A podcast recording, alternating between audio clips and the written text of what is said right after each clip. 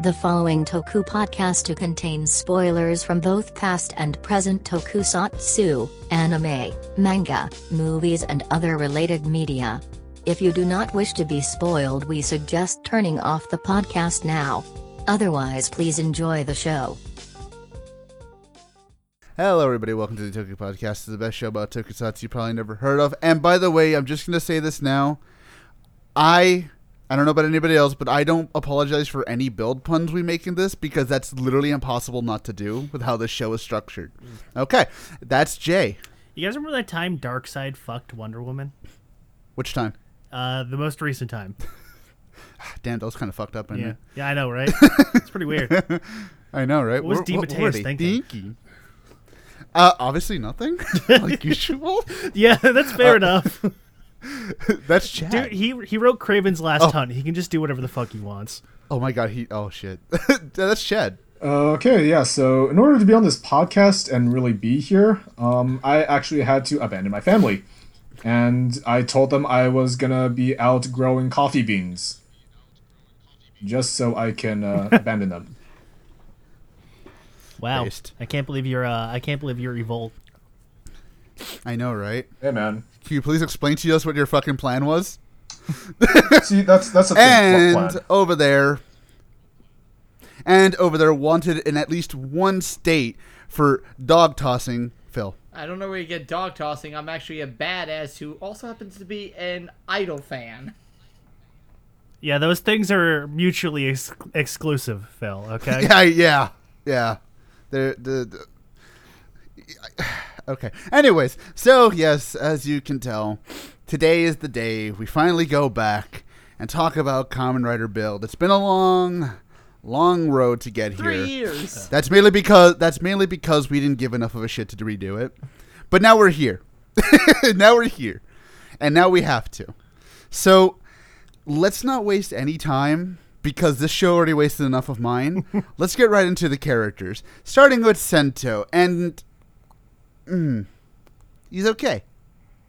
That's the best thing I can say about him. He's all right.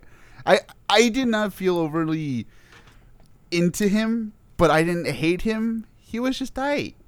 He was okay. He was kind of an idiot towards the end. I'll say that fucking much, but yeah, it was all right. Despite being the devil scientist. Oh, you mean that fucking moniker that came up twice and nobody gave a shit afterwards? He's supposed to be a genius. How is he, like, becoming an idiot by that point? Because the plot can't happen without it. That's always the answer, of course. That's because it's happening now. That's why you don't make smart people the main characters, because then nothing can happen. Because then you have to have them act smart. Also, what happened? That's why you don't have a show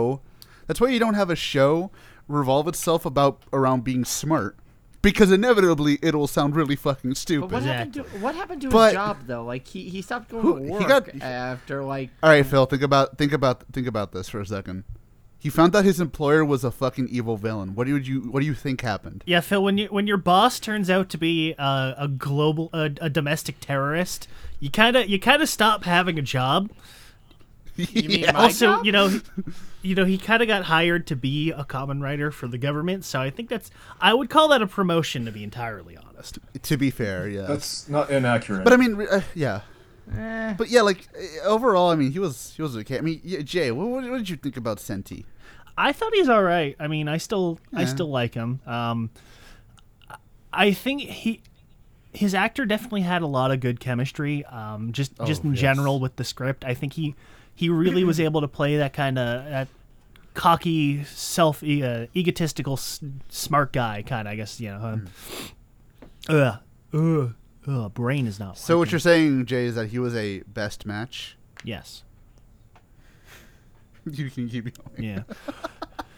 But no, yes. I think he was a really good pick. I think he worked well with what he was given. He had really good range. He was able to do like the goofy moments and really able to do the serious moments well, which a lot of the other actors, they kind of struggle with one or the other. But like he was really good too at like he could switch from being like a pompous douche, be like, "Oh, I'm such a brilliant genius, aren't I wonderful and beautiful? Everybody love me." And then he's like immediately switches to being like grim and dour and crying about all the murders he's committed. And, you know, it doesn't feel like weird or anything. It doesn't feel unnatural. It feels, you know, it feels natural. It feels like it's, you know, an actual emotion. He's not, you know, he's not just reading off a script basically. Yeah, just like Jimmy Neutron. But yeah, he his actor was actually legitimate. I mean, I'll give it to his actor. I mean, I don't know if this was his first time acting, but if it was, he did pretty goddamn well. Like, I guess there's a reason why he actually got kind of big after this show happened. Did? Yeah, he's in a couple. He's actually been in a few things actually, in like big movies. So yeah, he's pretty good. That's good. That's good. He honestly was a really really good actor. It's especially when he's able to play like he gets possessed by Evolt. I love it when he gets possessed. Well. I like it when he's his normal self, but honestly, Jay said it best. He's got so much range. Like, he goes from Sato Taro, the loud, obnoxious band kid, to the brilliant, egotistical Sento Kiru. And, I mean, Katsuragi was all right. I mean, Katsuragi's basically just, you know, a socially awkward scientist, but he did good. I'm not gonna. I like him. He good charismatic hero. I like him. Chad. He was just all right. I mean, there's nothing. I mean, what are we expecting me to say here? It's just, I didn't really hate him. But at the same time, I feel like he's been overhyped for the past 2 years, and having to see that is just like putting it into like perspective and having the season overhyped for me as I've lived on. Within, like, further years. He's just okay. Mm-hmm. He's cool. It's not the first time we've seen him. We kind of saw him as Philip. We kind of saw him as Tsukasa. Kind of saw him as Tendo a little bit, but, like, toned down and just, like... I'm going to be very honest. Build... The reason why a lot of people, I think, like Build is because Build... It didn't really do anything original. I think it feel like it played it safe. In terms of various like plot lines and character beats and whatnot. For the most part, I would agree with you. Yeah, while I wouldn't necessarily play it safe in the sense that it, you know, it didn't take any, you know, drastic moves. I think, you know, showing on-screen child murder, being, you know, people getting gunned down by robots is taking some risks, but it, in the sense that it doesn't do anything that Kamen Rider hasn't already done. Yes, I would definitely agree there. Which also contributes. I mean, granted, I don't think Sento's not even like top 10 writers out of Heisei. No, that's not even close. But like, I mean, I do like him. He was a good protagonist for what we were given, and it's not like I was miserable when he was on screen. You know, unlike certain other characters who I won't name because I want to be nice. Oh, no. He's at least enjoyable to watch most of the time. Like I said, like he played his role. Yeah. He did what he had to. Like if I'm gonna he didn't honest, go above, though. He didn't do it. Yeah. Like if I'm gonna be honest, like pretty much Sento can easily be summed up as Heisei's Hongo Takeshi kind of. Not with all the martial arts and whatnot, but just basically like the way builds up the characters, and especially Sento and Banjo. They're basically a mirror of the original Ichigo and Nigo, or basically the original Fujioka and Fujioka, Hongo Takeshi, and also Hayato Ichimonji, basically. I think that's a fair observation to make. Yeah. I guess with that, because I mean there really isn't much to say about Sento. I mean, he's a dude. He do science. He's a doof. And I guess from that, we go to Banjo, who is basically the real main character of this show for some reason. The biggest idiot on the planet, and yet somehow not the stupidest character in this show, which says a lot about the characters in this show. You know what? I'll put it out there. And I agreed with Chad. For the first 10 episodes, I didn't really like this guy. Like, I legit did not remember how much I just thought, he's kind of just an asshole. But, like, after he gets his writer form, he becomes a lot more enjoyable. Like, I want to say the thing with Banjo is that in the first, the first episodes, like, with the first arc, with when we were initially introduced to him, and before he becomes a writer, he's very inconsistently written. Mm-hmm.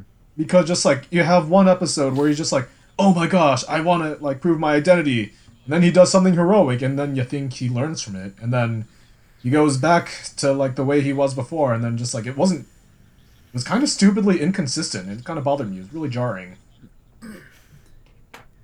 It came off as weird because, again, like you said, there would be times where he does something heroic and it's obvious that there's something like there that he's trying to, you know, get better at. And then there's times where he just chokes the fuck out of Sento for no because it's a tonal whiplash. Like early on, you definitely notice that, and it makes sense because you know they still don't trust each other. But later down the line, like he goes from like, Katsuragi wanted to murder me when Evolt told him that, or it's like what, and it's like I can't trust you and stuff. Like, bitch, you've been fighting with him as alongside him the entire time. You can trust the guy.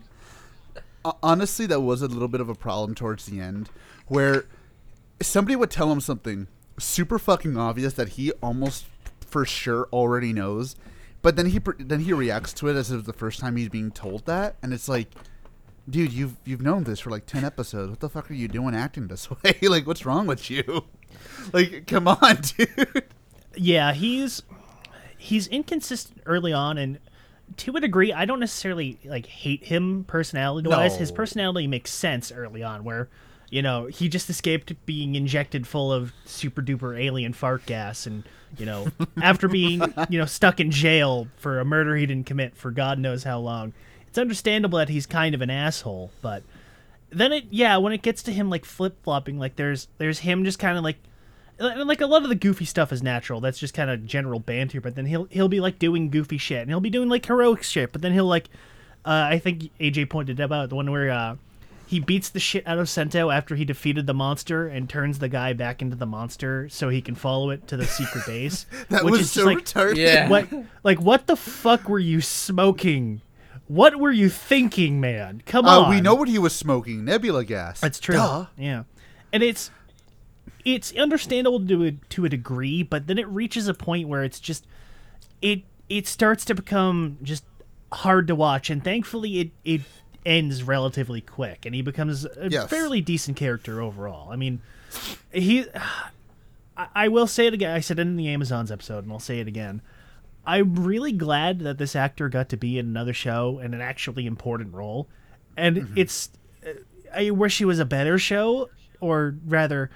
I wish it was a show where he would have been better utilized, because while he's utilized fairly well in this show, he doesn't really stand out too much as opposed to everybody else. If he was put into if he was like Gaze instead of who they had, I think Zi-O would have been marginally way better. Holy shit! Oh, yeah. Now that you mentioned that, I can kind of see that.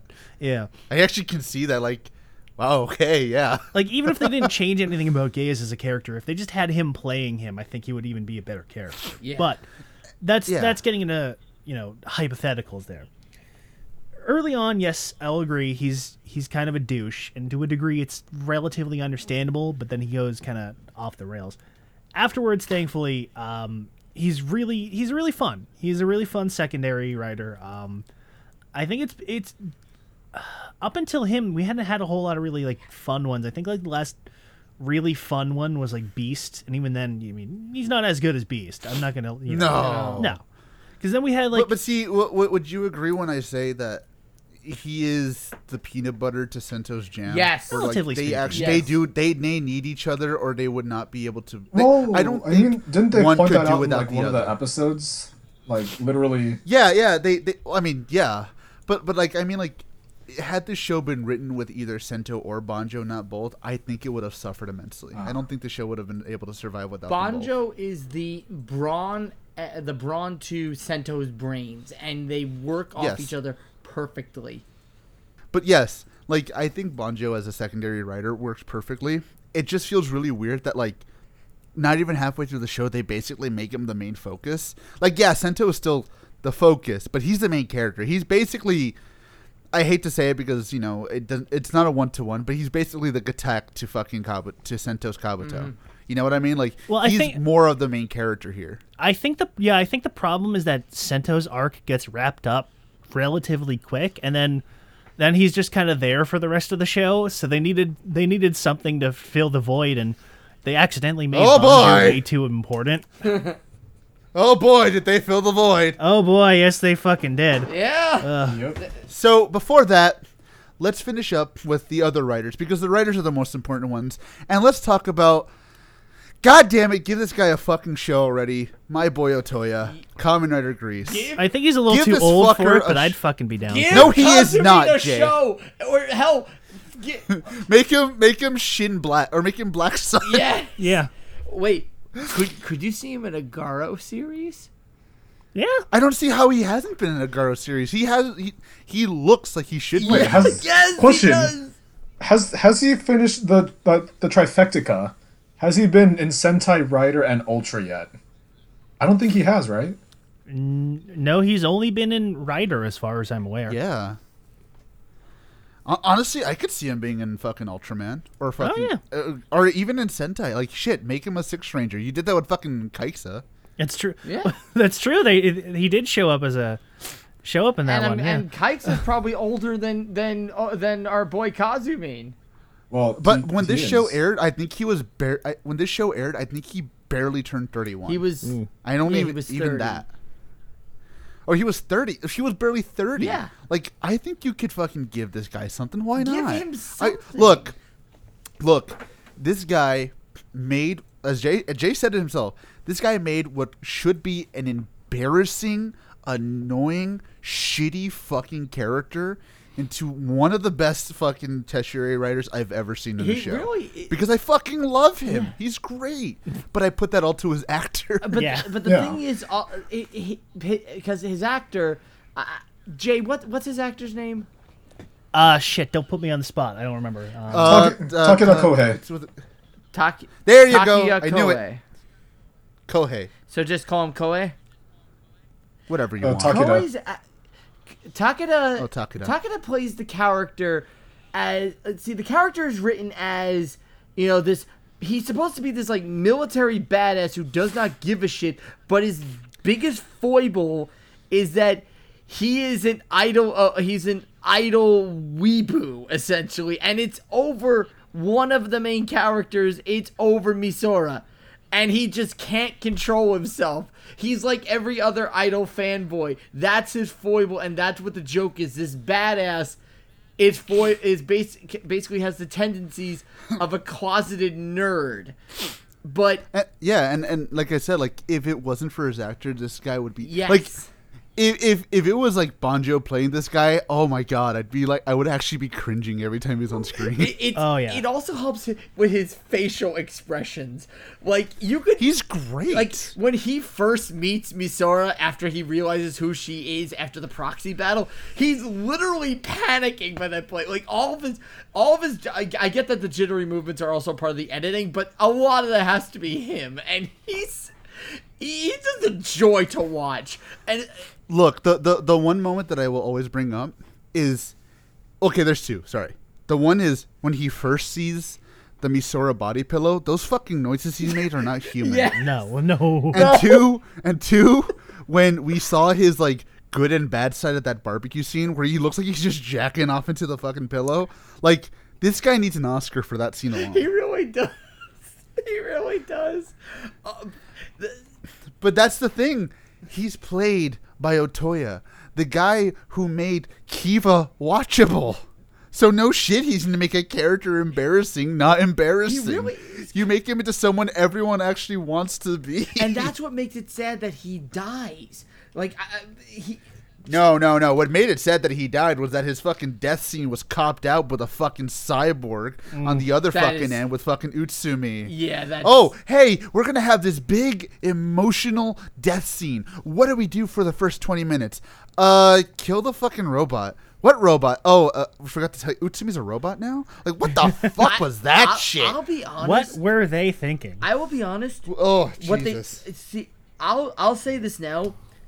Kazumi's death actually got a tear out of me on the second watching, nonetheless. That rarely ever happens, if not never happens, when I watch a show or I see a character die. He made it that way, and Otoya, I love you for it.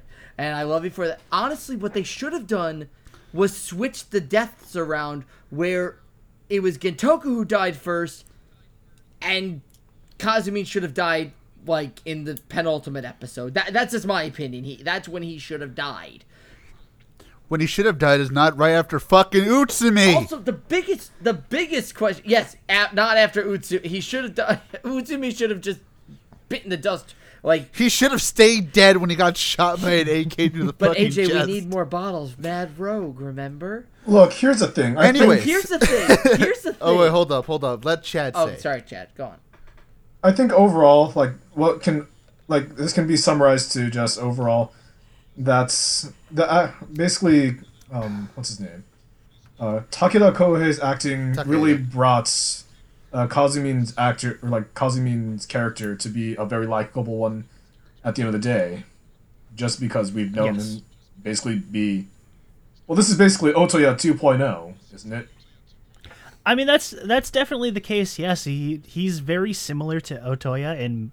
In several ways, mostly because he's a weirdo sex pest, but I think, honestly, it's not even necessarily that we knew he was Otoya. I think if it was just his actor and we had never seen him before, he still would have been able to pull it off. But granted, I think a lot of the love for him is also just because, you know, it is Otoya and everybody loves him. Well, CJ, you say that, but most of the people who like Build have never fucking seen Key. Well, that's a good point. Yes, yeah, but here's the thing.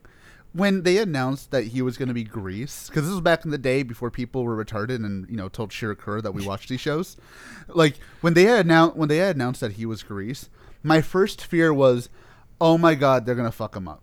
Because... I love the actor, but I kind of had this pit in my stomach, like, oh my God, they're going to like just play up Otoya, but even worse than they did. And luckily they didn't. They went way above and beyond what they should have done. And again, he's a great actor. He's great. He should be in more things. Make him Garo 2. Yes. Actually, no, we already had a Garo 2. There's Garo 3. Fuck. Make him a freaking Makai Knight. Make him something. Fuck. You know what, Jay? Let's make a show with him and fucking guy from Gokaiger. Let's put them in the fucking show. Dude, that would be too much for me. I don't know. The DVD. That would be too much for me, Jay. I don't know if I can handle that. Oh no, that would be too insane. Might as well just throw Tsukasa in there while you're at it. All three in there? Oh, dude, that'd be so fucking cool. They'd never get anything done because they're busy measuring each other's dicks. No, why not also just throw in, Nakamura Yuichi, who played Sakura Yuto from Deno. Oh, yeah, that'd be great. You might as well just have all four of them in there. Fuck it. Look, it'd be Kamen Rider Build, the good version. Anyways. One thing. I have one of the biggest holes. It's not a hole, actually. Kazumi... Yeah, I know Misora has one. No, shut up. I'm actually trying to go into something serious here. Kazumi, and I blame this on the writers, they literally say Genius can cure the Nebula Gas. What? But they hold it off. Kazumi saying, "I will. Don't worry, I will rely on you for that one." It's like, bitch, you should have done... Writers, you should have had him do it beforehand.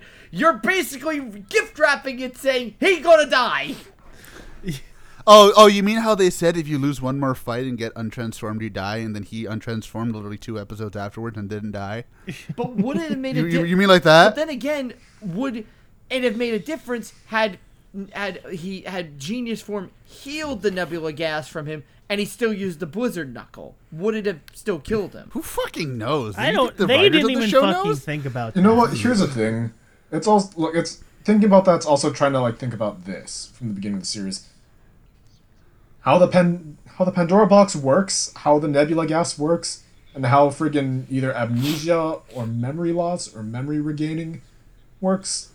There are no rules here. Look, Chad, we'll get to that when we hit to Evolt. There are no rules here. When we hit Evolt, we'll go. But now we need to talk about. But anyways, we need to talk about Mr. Let's talk about the guy they literally fucking buried in this show. Let's talk about the guy that should have been a main eventer and they made him into fucking Gilbert. Let's talk about Liangle 2. Liangle. Oh no!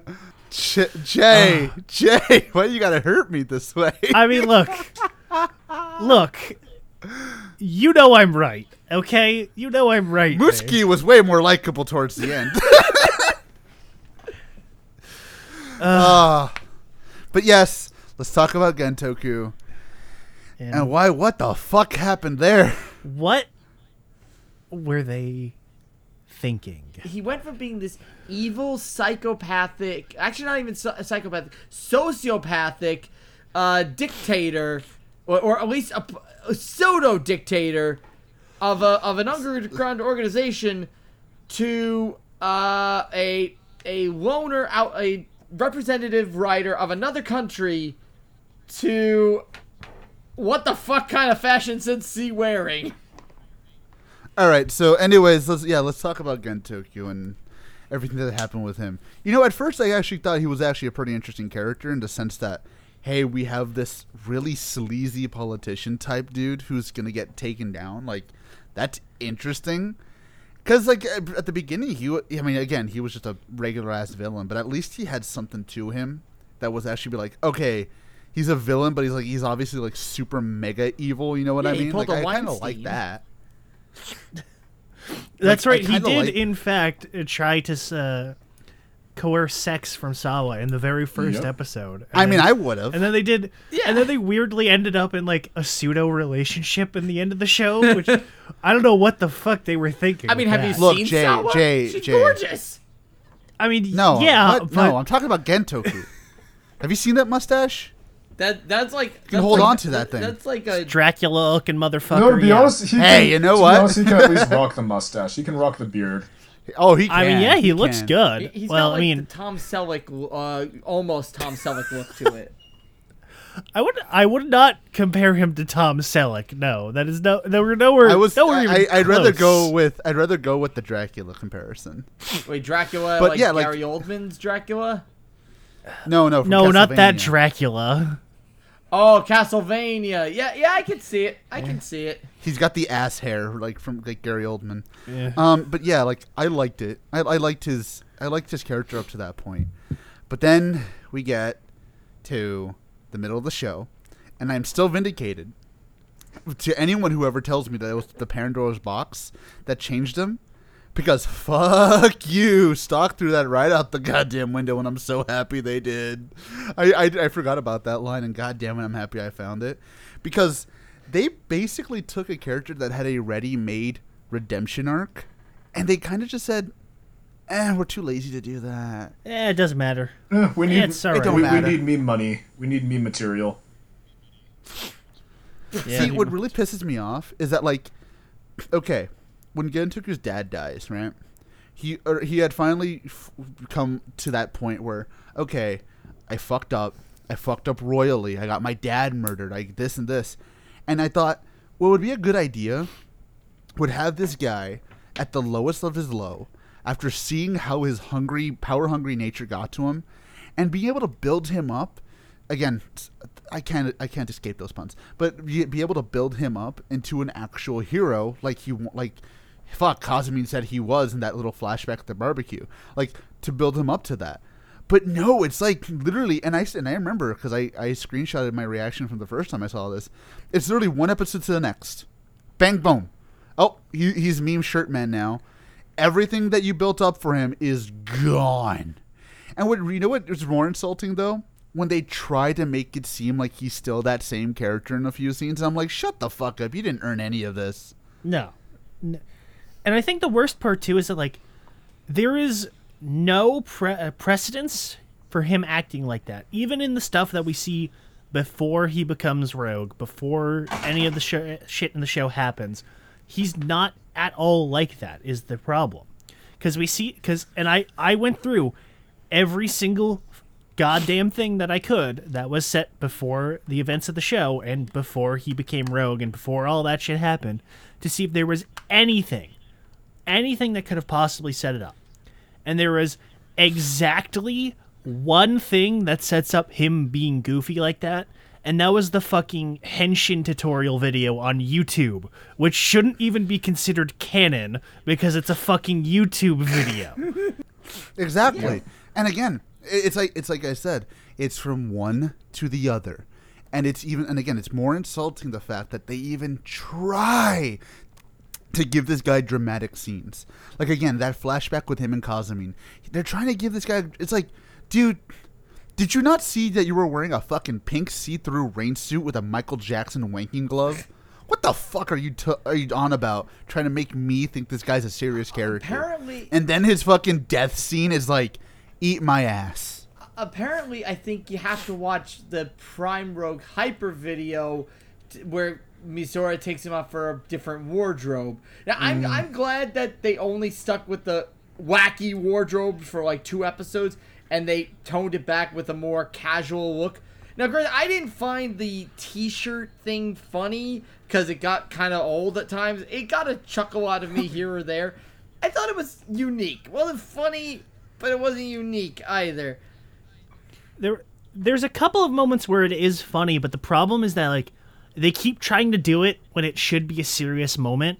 Like, yes. there's when they get to the big lineup shot and they're about to fight Evolt for the final the first of many final battles, and he walks up and he's got the shirt that's like, I'm with them, and he's on the wrong side, and like, all right, if this wasn't like a big climactic finale scene, that would have been funny, but no, it's in the middle of the fucking final boss fight. We shouldn't be having wacky t-shirt shenanigans. I still thought it was hilarious. Actually, Jay, it's funny. I have this paper here. It's actually a script from that episode. It says co-written by a Mr. Joss Whedon. Oh, that explains it. I know. No wonder it was so shit. But I mean, like, there's other moments where, like, okay, that's funny. Like, where he's got the one that says yes or no, and he answers, like, it's like he opens it up to answer. It's like, no. Oh wait, I opened the wrong side. Yeah, like that's a good one. Like that's like okay, yeah. Like, but the whole gimmick itself is just flawed because, for starters, we're trying to do a wacky meme gimmick 8 episodes before the fucking show ends. So it comes out of nowhere. It has absolutely no time to be developed or grown. It does not feel organic in any way. There's no reason for him to be a wacky t-shirt man. It's like.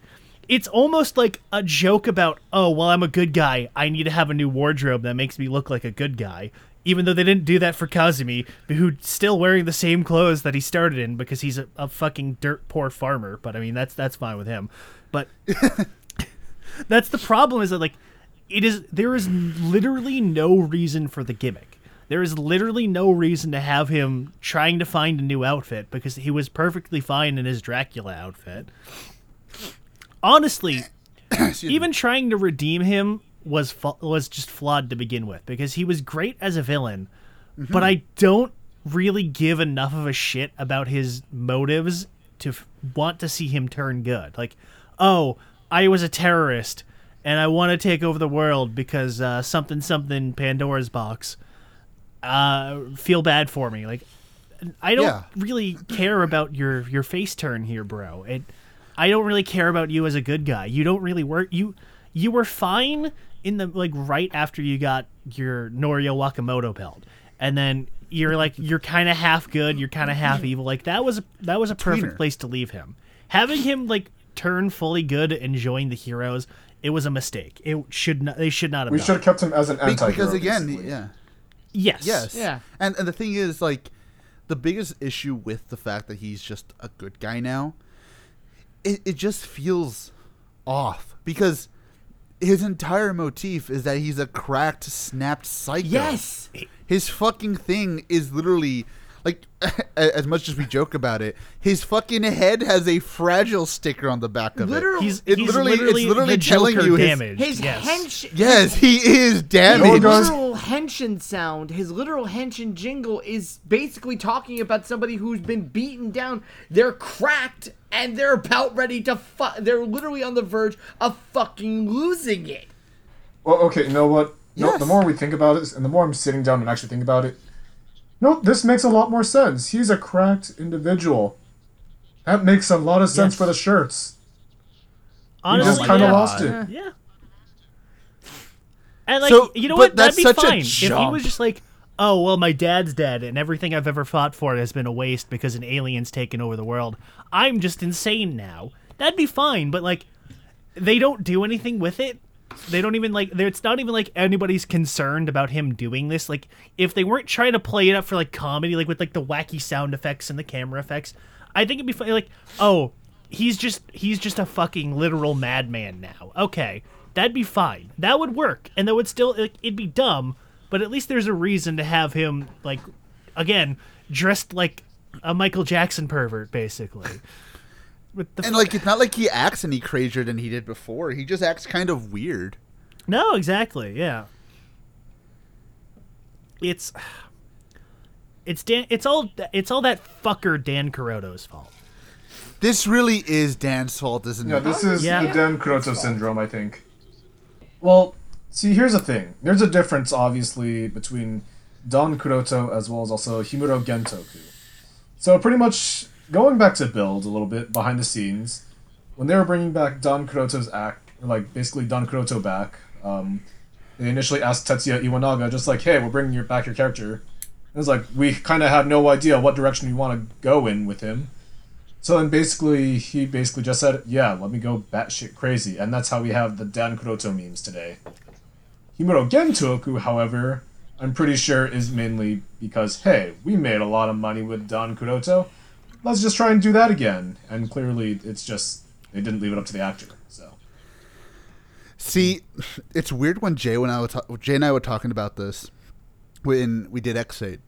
But it's kind of insane to see just how fast the Dan effect actually took hold of Rider, where every fucking series, or almost every fucking series afterwards, thought it needed a meme character.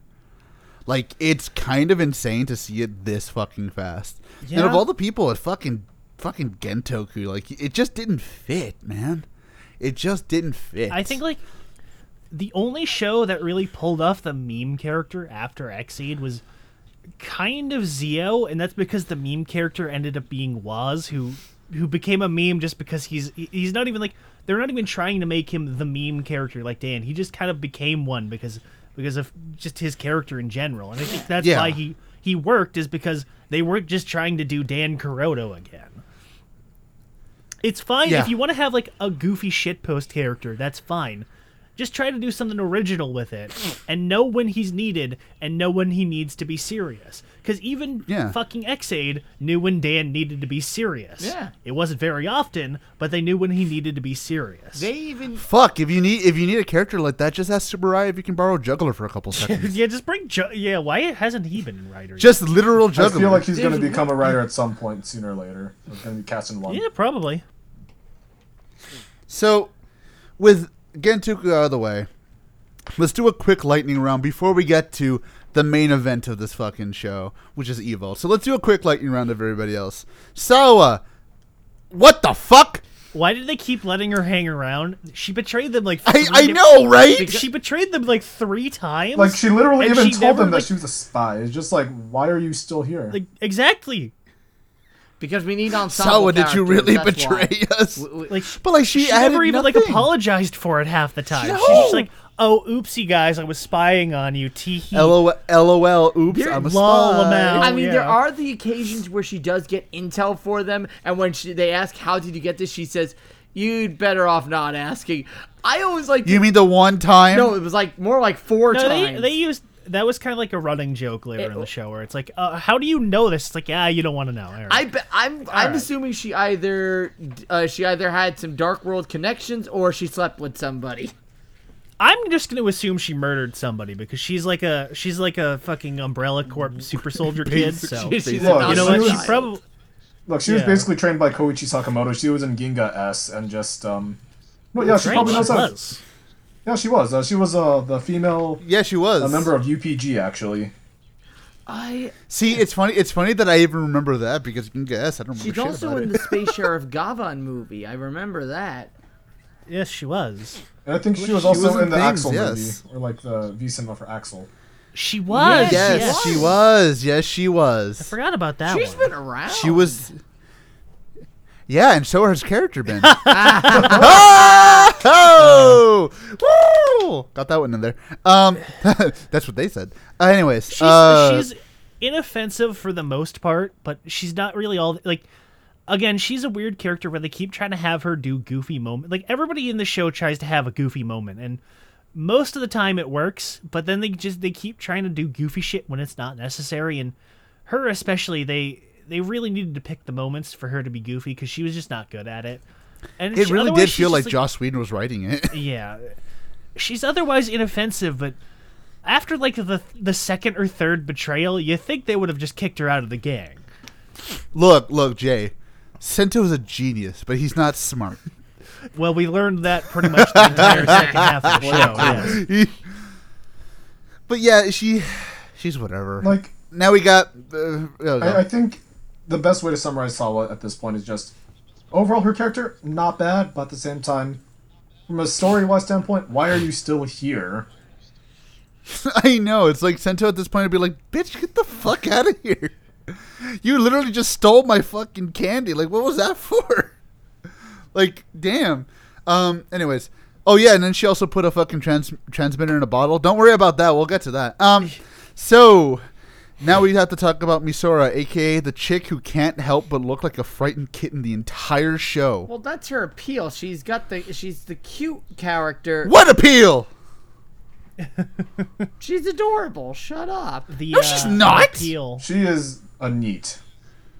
That is. She is. She's a fucking neat who's an idol, who's in a coma. She's basically possessed not by employed education or training. Yep. Yes, Phil. But she makes money as an idol. That's not a job. Or it's either that, Phil. Like, basically, the best way I could also summarize this with Misora, like when I was taking notes, is either. One, this was OnlyFans. Jesus Christ, she's in her 20s. This is OnlyFans before OnlyFans happened, or either she became a VTuber before VTubers were a thing. Anyways, but like, look, she was in a coma, then she got possessed by vaginas, Vernage. And then whatever. He knows. And then she whatever. She and then possessed by Vegeta. Vegeta. Yep, she got possessed by the Principal Saiyans, and that would be amazing. Way better. I would have watched that. You need to use the bottles to destroy Evolt. She literally Gallic gunned fucking Evolt and all of his little cronies. It's like, I'm gonna get you, Eva, faggot. Oh, I love that video. Oh, dude, I should fucking edit that. Please. But yeah, she's alright. Like, she doesn't do anything. If it wasn't for the fact that she was definitely way older than her character was supposed to be, like if they had gotten like I understand why, obviously, you know, working, you know, the labor laws and all that.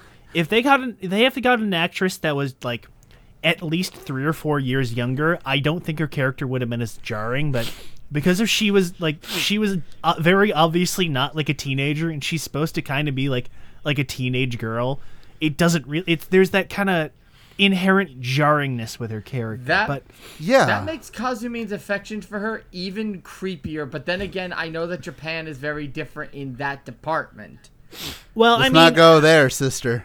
I'm not. I'm his thing. Go on, Jay. Well, Phil, his attraction is different because he's an idol fag, and they don't really want like physical affection. They just have emotional imbalances, and they need something to fill the void. And that void is a cute girl. Look, we idol fags are just like you, retarded, but we also have a lot of money. It's true. Like basically, anyways, back to the way I could explain Kazumi, like, and his relationship to Mitan is basically, wow, I actually didn't think I'd actually get this far. What do I do now? Right? That pretty much is. Yeah, but see, it's weird. You never think you're going to meet your idol, and then when you do, it's like, well, idol, literally, first of all. Yeah. You never think, oh, I actually get to do this. Oh, what am I going to do? Shit. Yeah. Like, oh, crap, I haven't thought of anything. Do I just whip it out? I'm surprised he didn't try to. He had the money. Well, dude, he had the money. He could have just paid for it. I love that. Yeah, I forget. Yeah, pretty like you saw how many times he was squandering money. Like when, like the three like Hokuto crows were saying, like, wait, stop spending our money on this. Why are you spending our money? Oh, dude, that you see that the first time they did that joke was actually really funny. He was like, oh, how much for a handshake? Like, oh, $50,000. Oh, he's like, deal. That's whips out his wallet. Here that's you go. That's pretty good. I mean, he is okay, but like, so to go back with fucking Vaginas. If she wasn't possessed by the Queen of Mars, and she wasn't as important as the show made her out to be, she'd be a lot less annoying. But god fucking damn it, she was so annoying when she had to like yell. It just sounded like she was just yelling. She didn't sound like she was having any emotion. It was just kind of annoying. Like, she had her moments. A little bit. And again, I think a lot of that is because her actress, the age of her actress, and I think just there's that disconnect between, okay, is Misora supposed to be in her 20s, or is she supposed to be younger? And we just have, because we see the flashback of like 6 or 7 years before the show, and she looks like she's 8 or 9. So is she supposed to be like a teenager and they just cast an older actress, or is she supposed to be in like her 20s and we're just dealing with it? Well, she says unless the show wants to actually say like, oh, it's because of Mirage. She fucking makes her big faster. Yeah, but like maybe that doesn't make any sense. There's an episode where she first goes out with Banjo out in disguise, and she literally says, "I never got to have that experience. I was in a coma for 7 years." So I'm pretty sure she's got to be past her teenage years and more closer to a first year university student. Okay, so let's take what Phil's saying here. Okay, so let's just say 7 in that flashback. Then 7 years pass because of the coma, so she's 14. And after the coma was when the Pandora Box happened, so she'd be about... She'd be about 24. What the fuck? Well, okay, hold on. What the fuck? I think, because like, if I have the timeline correct, basically, I think she was a normal person, and then for some reason, like, she was in a coma after they brought back the Pandora Box at some point. So it's like... Okay. I think 16 or 17 or something like that. So we know that she was awake for about at least like a year or two before the show happened, because we know that they had been around for about a year or so before Sento showed up, because we know that she was awake and making bottles because Katsuragi said so. My assumption is that Because she got the stupid fucking Vegeta bracelet after he went to Mars, so I guess that came out of the box or whatever, and the box going off made her go into a coma because something magic. I don't know. Fuck it. Whatever. Either way, she got a fucking Power Ranger communicator on her. Yes, yeah, she did. She did. It does look like a one. Fancy one, mind you. Yeah. Look, either way, she's stupid. I also did a quick Google search during this talk. She's apparently 19 in the series. Okay. So that makes a little more sense, at least from a little bit of a standpoint, from one standpoint, because I'm gonna say it right now. She liked Sento. I'm gonna say it right now. She really liked him. I'm gonna say that thing. Oh yeah. Sorry, Jay. It's obvious. They kind of were trying to set up a thing with them. So. There was a reason why she had that plush over her crotch every single time, is to hide the wet spot. I really wish that they had... that's one thing, back when we did Amazons, I always loved that... I always loved when friggin' Jin would go out and he would kiss her... my god, what was her fucking name? Nanaha. He would kiss her before he left... As basically like a, okay, I'm off to work, bye-bye. I wanted to see Sento do that, like, at least when, like, during the more, like, dramatic moments. I just want to see him give her, like, maybe, like, a kiss on the head just to say, it's gonna be alright. I wanted to see that, and I didn't get it. To be honest... Well, Phil, he did do that, but he did to Banjo. That's fair. If I'm gonna be honest, I feel like, the more... I'm actually pretty much in the opposite camp of that. I feel like they had more of like an older brother, younger sister type of vibe going. Oh, they very much did. I've seen that. They had a bit of, again, a more of a familial bond, yeah. Especially towards the end, because like, yeah, I think they played with it. We're like, oh, what if they were a boy? But like, I think the show kind of settled on, no, they're family. At the end of the day, they're family, but. Granted, they also tried to give her a thing with Banjo too, which didn't really. I don't get that. I don't fucking know where that was going. I don't know. I'm glad they dropped that. Yeah, and then at the end of these cinemas, they ended up giving her to Kazumi. Okay, well, you know what? He earned that. He did earn that. Yeah, he did. He did. Yep. Yeah. I mean, look, Chad. Did you see what this guy put himself through? He needs something. Yeah, he needed something. Anyways, you know what? He deserved it. Anyways, let's wrap up the last remaining characters. Utsumi. Oh wait, you want to go with Utsumi? What the fuck were they thinking? No, but Jay, it was foreshadowed because Sento said he was a robot. Oh yeah, Sento one fucking time outside of the recaps calls him a cyborg because he's an emotional dick. Oh, that means he's gonna actually be a cyborg. Look, Jay, look. When I saw that again. For the first, when I saw it the first time, I was mad because it was so fucking stupid. When I saw it the second time, I did a Rich Evans laugh so fucking loud that, I woke everyone in the fucking house. Because that's how stupid it was. Because holy shit, what the fuck was that, man? Who in the fucking writing team was like, make her a robot. What? Just make her a robot. They kept that joke going for no real reason because it wasn't funny the first time. And it's just it never popped up again in the show other than in the recaps. So there was literally no reason for them to actually do it other than, oh, haha, you remember that joke we made once? That's it. That's it. What if it was real? Yeah, basically. And that's another thing too. Is Sawa's like, wait, that was real? It's like, bitch, what are you talking about? Nobody ever told you that. What are you crazy? Not only that, but Sour... Well, no, here's the thing. He was turned into a cyborg after the fact, so I get that. But still, you work for Nanba. You don't think anybody would tell you, oh yeah, one of your buddies got turned into a fucking robot. You don't think that would have, come up in casual conversation with your fucking adopted brother? You don't think he ever at all mentioned, oh yeah, by the way, I'm a cyborg. You never asked him how you came back to life after getting shot in the chest with an assault rifle several times. And then fall off the fucking bridge. 30 feet into the Rocky River. No, Head first. Just never bothered to ask. No. Shut up. Shut up, Jay. I will...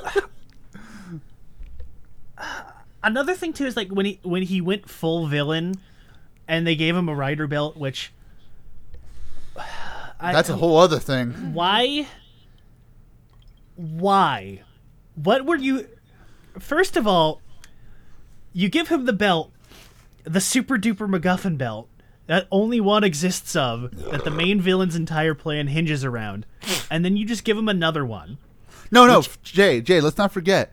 Not only did Evolt just pull that out of his ass, he also apparently knows how this thing works so fucking well, he was able to tune it to a human. That's impossible. Which... Just remember that. Ignoring all of that, the thing that only one of should exist, you now suddenly have a second one. He literally asks... But he literally asks, hey, by the way, where did you get the second one? I thought you said only one existed. And Evolt tells him to fuck off. Pretty much? That's it. It's just there's another one. Fuck you. Literally. He basically's don't worry about it. See, it's I am very much capable. Please tell me. I want to know. Thing. This is literally an example of an ass pull. He pulled it out of his ass. Literally. Pretty much. So who are the rest of the characters we got before we hit Evolto? Oh, you mean that nonsense, insequential fucking Illuminati bullshit? I'm glad they gave Mr. Titan another role, but boy, he was wasted in the show. Oh boy, Namba, there's a secret organization. I wonder if that's going to play into anything. They're not even a secret organization. They're fucking arms manufacturer. They're just you said, they're umbrella. Yeah, they are umbrella. So they don't matter. Moving on. Who else do we got before we hit? We got the they're the Hell Bros, who are barely characters. No, the Crow Brothers. The Crow Trio. No, that's the Crow Trio. Oh, the Hell Brothers. Insignificant. The Hell Brothers, we saw them back in Kabuto, okay? These were the Hell Brothers. Cooler Hell Bros. Dude, could you imagine being the worst version of fucking Punch Hopper and Kick Hopper? I hated Punch Hopper. Can you imagine that? How do you do that and somehow not shoot yourself? Man. Man, we didn't know how good we had it. I know, right? It's like, can we just bring back fucking Nexus 2 with his fucking shingles and shit? I would love that. Yeah, see, here's the thing. Actually, to be fair, if he came back with Nexus 2, I'd laugh my ass off. The only reason we got the Hell Brothers was because we needed an excuse to sell the They needed an excuse to sell the Nebula gun again, and they also had the Baikaiser shoot around. They just painted it and gave it a new sound. Yeah, they fucking repainted the movie villain for the show, which... It's not been the first time that's happened, unfortunately, but that doesn't make it any less lazy. They did acknowledge it. This is true. They did acknowledge. Oh, Sento did acknowledge it in the show. He did remember Baikaiser. You know what? You know what? I'll at least give them that in the fact that they did, in fact, acknowledge that yes, he is a recolor of the movie villain, which is better than what Ghost, Ex-Aid, I think Zi-O did it. I can't remember. Did 01 do it? No, 01's movie was technically after the show ended anyway, so they didn't do it. Yeah. Saber's movie, I don't think ever came out. Well, no, Saber's movie was a big dumb crossover, so that doesn't count. Well, okay, technically Saber's movie was a 30-minute thing with, Saber movie with Falcyon, and no, it's like, and apparently they tried making that canon. Oh, that's right. Well, no, yeah, they threw fucking Falcyon into the show. They did it with Dark Ghost. Yes, that's what he just said. Yes. They did it. Oh, no, that's right. Ghost did it twice. That's right. Yep. Imagine doing that. Imagine. So besides Baldi and not Baldi, that's basically there's nobody else to talk about. So let's talk about Evolt. What about the Crow Trio? Who the fuck cares? I mean, they basically all die within the span of like 4 episodes. I mean, so they don't They're better off dead. They're Grease's hype men, basically. And they're fun while they're on screen, but they all get brutally murdered. And granted, their deaths are all really well done and really impact the show. And there are a lot of really emotional moments, too. Yeah. But they're also insignificant as characters. Like, if I'm going to be honest... Sorry, Chad, you were saying? Like, if I'm going to be honest, like, the Crow Trio, they were cool while they lasted. But, like, really thinking about it and watching it a second time... Like, you could see from the beginning that, they had all the red flags, like, painted, like, red targets and red flags, like, raised for them. And 2, like, the dealing of, like, the traumatic death, trope within Build, it was definitely done better. However, this isn't the first time we've seen it before. I mean, the last time I remember seeing it in memory is probably, again, Gaim. So, I mean, it's like, literally, Build... is kind of doing things originally, but also kind of not. Maybe doing it a little better, but maybe not.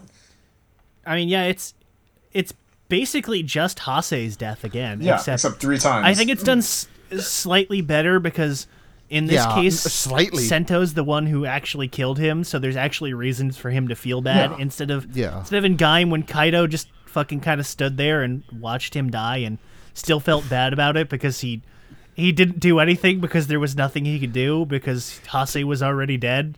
But he was still going to feel sad about it. To be fair, I was going to say the same thing. It is done a lot better here. It is. Yeah. Like, I will admit, it is done better, but at the same time, it's like, the idea, though, it's still kind of unoriginal. It's like... Sure. Well, as I said, now we have to talk about the guy who fucks this show up so damn hard. The coffee-making, Mars-loving piece of shit, Evolt. Man. Oh, my God. If you told me... What the fuck? At episode, 3, that he was going to be the final boss, I wouldn't have believed you. But he was the final boss of the show. And, boy, oh, boy, what the fuck happened with this character? Where did this character go? I'll tell you exactly what went wrong, Jay. They tried to give him a plan. It's true. And because of that, they gave us... It's basically like this. Oh, you guys didn't like the plan we gave you in Ex-Aid? You thought it was too simplistic? Let's do the exact opposite, where there are so many fucking variables, so many different ways that can go wrong. And not only that, but let's also keep changing up how exactly this is go wrong just to piss you off. That is Evolt. I think fucking Light Yagami would tell you to calm down, Evolt. Light Yagami would be slapping this motherfucker up the head. I'll tell you this, it's weird. He was better as I'm gonna say Stark because I can't pronounce. I don't like. To be fair, Stark sounds Stark sounds cooler. Stark does sound cooler. I agree on that one. I do agree on that one. He was better as Stark than he was as Evolt. I'm not going to lie. I kind of said it before I finished the show. The moment Evolt decides to do things is when the show just decides to go, ow. And we're done. You're just going to fucking ride the rails for the next 15 episodes, guys. No, we're off the rails, dude. We're jumping sharks. You know what? Yeah, I think Build does in fact jump the shark once Evolt shows up. No, Build jumped the shark. Build jumped the shark when Vernage appeared. That is true. Mm. I think because the moment she comes in is the moment all the alien stuff just decides to happen, and it's like, what the fuck? Yeah. Again, see, I don't hate the alien stuff. It's excuse me. It's the fact that like it kind of just comes in all at once. I think, you know what, you have a point in that once they decide, oh, we're going to have aliens, not that we didn't all already know that the show was going to have aliens in it. I mean, as I said earlier, you don't do a show about ancient alien artifacts and not have actual aliens show up. That's ridiculous. I think you have a point, though, that once she shows up, there's just no pretense anymore, and then that's when all of it happens. That's when we get... oh, the super secret destruction of Mars, and then we have Evolt, and we have this, and we have the powers, and we have black holes, and we have, you know, we have all this other shit. We have other aliens showing up too. You know what a perfect like image for someone is? Imagine going to a place where you have to dump a bucket of water on yourself, and you're just slowly pulling that string, and a little bit of water comes down, and as soon as Vernage comes in, you pull that fucker as hard as you can, and the whole bucket full of water falls on your head. That's kind of what it's like. But no, I wouldn't necessarily say the show jumps the shark, because there being an ancient alien ghost still isn't quite the most bizarre thing that had happened yet. But once Evolt gets his belt is when the show goes full into Wacky Town, and that's around when the show jumps the shark. So can we talk about how the fact that Evolt should have won about 5 motherfucking times in this show, and that was before he became Evolt Final? Can we talk about that? If he had just like not did anything half the time, he would have won way sooner than he did. You know, if I'm gonna be honest, it's like basically every single time we see him, it's like, oh yeah, X thing was part of my plan, or all according to Keikaku, or basically everything apparently. Keikaku Dori. Oh man, listen, I know that's like a normal saying, but when he actually said that in the show, I could not help but stop laughing. I laughed so hard because like everybody had been memeing up the fact that he'd just been doing like the ridiculous chess master tier bullshit, and when he finally does it, I lost it. I couldn't control myself anymore. What does Keikaku Dori mean? All according to plan. It literally means all according to plan. Oh. It's a meme. It's okay. So let me give you the quick version, Phil. Oh boy, it's a meme because Death Note got so absolutely butt-fuck insane with the Chessmaster bullshit that it did that without going to spoiling Death Note, because it's old enough where you should know it already. I know the ending of Death Note.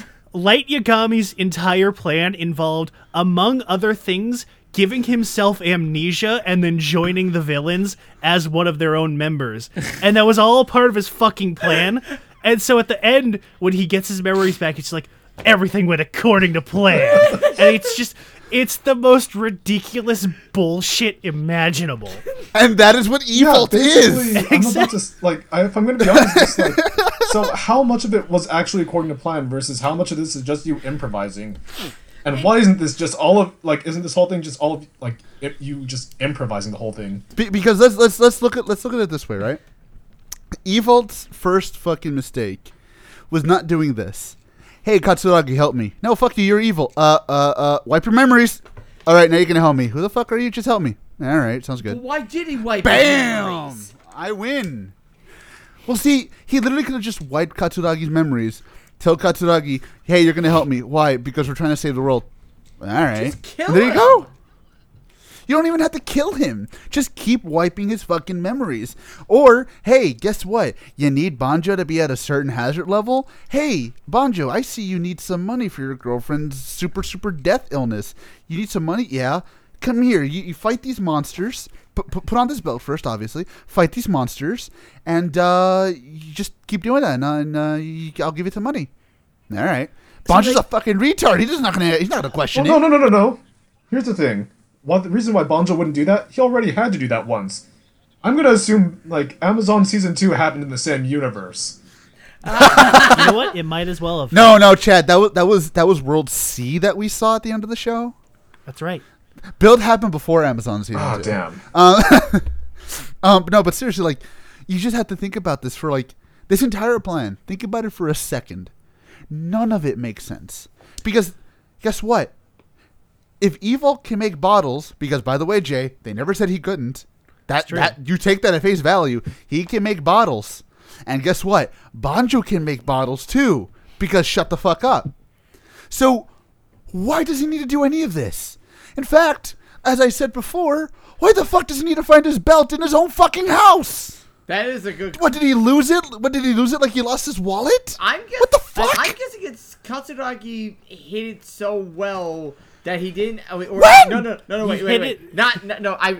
misworded that wrong. I'm guessing Evolt had enough faith in Katsuragi to let him use the belt on his own without supervision, and then Katsuragi realized, oh shit, this guy is gonna like take over the world and stuff. Dad, what the hell did you do? And but Evolt never gave the belt to Katsuragi. He gave it to Katsuragi's dad, who Katsuragi's dad gave it back to him after he fixed it. So. No matter how you look at it, he lost his own fucking MacGuffin in his fucking house. How the fuck does that happen? It's kind of weird that he doesn't think that. Here's the problem, is that they established the reason for why Stock goes through all of the shit about pretending to be the wacky coffee dad and having Sento become a hero to fight his own monsters is because... He needs his daughter to purify the bottles, and she stopped purifying the bottles because she knew they were being used for evil. Okay, fine. But then we give Evolt the ability to just create new bottles out of his ass, and everybody else can do it. And apparently the guys at fucking Toto can do it, and the guys from Hokuto can do it, and everybody can make their own fucking bottles. So why the fuck do we need her to purify the bottles? Why the fuck do we need her to do anything here? Yeah. Like literally... Like, I took notes as I was watching watching Build, at least up until like Vernage started appearing. But I mean, basically, apparently, they even say like, oh yeah, just for some reason, like Hokuto and Sento also have bottles. So it's like, so wait, what happened during those 7 years was like, with what's your face being like in a coma and just Misora. Yeah, like Misora, right? And then it's like, what did she do it while she was in a coma? And it's like, oh no, we just have them because we have them. There is no explanation. Stop questioning it. Be quiet. That's a good question. How did they get those bottles? Because it is only stated. They're just there is no explanation. Misora's the only one that can basically purify the bottles. I mean, I can get the bottles. I can get them having the bottles because remember, Vernage actually explains, I made sure that they were purified and they were unpurified and gone before Evolt could basically, fully activate it. That's what caused it to be 10 years. You're forgetting, Phil. Here's what you're forgetting. Evolt can make his own. He doesn't need Misora. He doesn't need Viagra. He doesn't need any of this bullshit. He can make his own. But he can only make the ones that are the lost bottles. No, wait, that was he can make his own. The only thing that they apparently implied he can't make are the empty bottles, which, by the way, who the fuck made those then? Yeah, also, who made his bottles? Who made the Evo bottles? I get the rabbit and the dragon, but who made? Like, no matter how you slice it, everything about the show kind of falls apart the moment Evolt decides to do anything. Because you just think about it for a second. All right, he can make his own bottles. What does he need Misora for? What does he need this whole plan for? He has his belt fixed. Why does he need someone to find it for him? Unless he's really that fucking stupid. And I told Jay, the only way this could ever make sense, and they never said this in the show, so I'm not going to account for it. The only way this could ever make sense is if Soichi, for like a fraction of a fucking second, was able to take over his body and hide it before Evolt could find it. Which, by the way, he would have needed a lot more because of how deep it was fucking hiding in that fucking chamber. Mm. Which, by the way, did Evolt even know that that giant microwave could make bottles? I guess. Maybe. Because, I mean, he fucking built a secret base on top of it. Well, what did, was he just trying to make a fucking cup of ramen? He was just like, oh, this makes bottles. What the fuck? Yeah. Oh. I guess. I mean, it's got a microwave door in there, so you know what? That's a reasonable assumption. I've just been using it to make ramen this whole time. What the fuck? I was wondering why this tasted like gorilla. I always wonder why there were diamonds in my ramen. Wow, I didn't know I had rabbit-flavored ramen. Mm. Oh, that actually sounds pretty good. Shit. But see, that's the thing. Like, no matter how you slice it, all of this doesn't make sense. And we're not even getting into half of the specifics that the show gives. I guarantee you, if we tried to get into even half of it, this podcast could be about 4 hours long. Because of how many times Evolt just does something and they never explain it. Like, oh, guess what? He can teleport now. He can fly now. They fly now? They fly now. They fly now. He can literally change not only someone's appearance, but their entire physical body. Like, what the fuck? He can also, when he gets to his true final form, which I'm getting out of the way, that form does not make any sense. It is ugly. He can literally warp to another planet and destroy it from there and return to where he once was. How?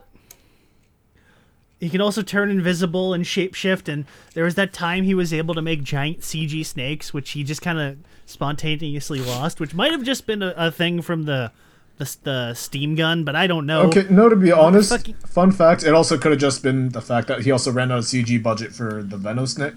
Like the Venosnaker? What Venosnaker? Yeah, like literally. I fucking love that, yeah. Like literally just like, look, he's just like, oh, I could just... Oh, this is a cool thing I can pull out of my ass. It's like, oh, JK, I actually can't do that anymore because I don't have the budget. Like how much? Okay, we ran out. Shit. Sorry, like think about it. Budget. Like think about it this way: how many times can you count now that you know that he can erase memories, manipulate people, change people's entire physiologies, make a new belt out of fucking nowhere, and split his DNA and make people out of it? How many times could this guy have just won if he had just fucking killed the heroes? And again, even if he didn't want to turn fucking Sento into Sento from Katsuragi, the dad was doing it for him. As soon as he realized the dad was betraying him, kill the fucking dad. Oh, I win. Bye. But what the fuck was the point? I have absolutely no idea. And I think the problem is that, like, every time there's a new snag with his plan, it turns out that, one, he already figured out that plan, and we're just being led to believe that, oh, this is a new hope to defeat him.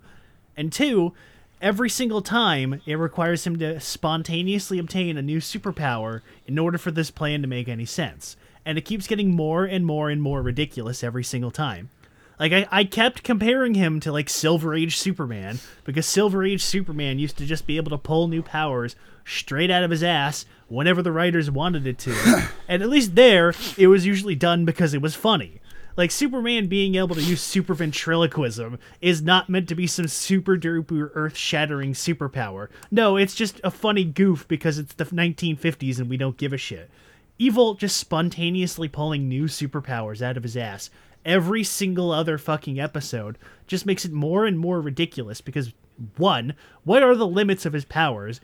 And two, it seems like he didn't even need to do any of this to begin with because, oh, he can just probably blow up the planet. He could just stormed into the Prime Minister's office, killed them all to begin with. He didn't even need Faust. He didn't even need the fucking smashes. He didn't need any of this bullshit. He could have just taken over the country by himself and there would have been no issues. It doesn't make any sense. Yeah, I want to say it like this when I finish the show. Evolt tried to find out what 1 plus 1 was by starting with the square root of 56. That's how this plan went. Instead of just going 1 plus 1 is 2, he had to go, all right, what's the square root of 56? Okay, now divide that. Now take this. That's what he does. He literally could have just won. There's, like, when he killed Sento, why didn't, like, when he poisoned Sento and he was going to die, Why didn't he let him die? Because nobody can answer that. Because fuck it. Purpose, apparently. What purpose? What purpose? We don't know. That's the thing. Exactly. Exactly. The closest thing I can say is Evolt Phase 3. We don't. Which I. But that wasn't even part. That was like the one thing that wasn't part of his fucking plan. That was the one thing. That was the one time his plan went wrong because he didn't want to merge with Sento. He even says that. So that's not even like the closest you could probably get is finding and fixing his belt, but. I guess just because fucking anybody can make those belts, you didn't really need Sento. You could have gotten the fucking cyborg to do it. He could have gotten literally anybody else to do it. Fuck, he could have forced the dad to do it. Because the dad was working with him the entire time, despite all what of his records said. So, for all we know, he would have been willing to do it. Exactly. And again, the fact of the matter is, again, no matter how you look at it, there are 45 different ways that Evolt could have won, and he took none of them. And because of that, he got sucked into a fucking wormhole. Like, what the fuck, dude? And like when and then we and again, I'll say it like this: Jay had told me when we first started that I was looking at this entire show with hindsight. And you know what? I at episode 10, I thought, you know what? You're right. I am. I should not be doing that. So I basically did. Obviously, I can't do that. But I basically just tried to erase my memories, push them all the way back of Build. Pretend like I'm watching this for the first time. Honestly, dude, it made it fucking worse. Because the more you put, like, it's basically like building a fucking building, and then you forget the fucking foundation. It's like, what the fuck happened? Of course, the building's gonna fall over. You don't know where the fuck do we go from here? It's like building a house without a roof. It's like, were we supposed to put something on that? I don't know. What the fuck? And that's Evolt in a nutshell. He fucks this. I hate to say it, but he really does fuck the show over. Because you as an audience member, unless, and I hate to say this, but unless you're literally just turning your brain off, which is just stupid. And you know what? I'll say it like this. You know, Jay said this. When we did the Kyoryuger episode, you have to have plot contrivances. That's a necessity with a lot of things. Or else you're either going to write fucking Lord of the Rings or you're going to make a show that's 400 episodes long. I get that. But Evolt's entire plan is a plot contrivance for no reason. No reason.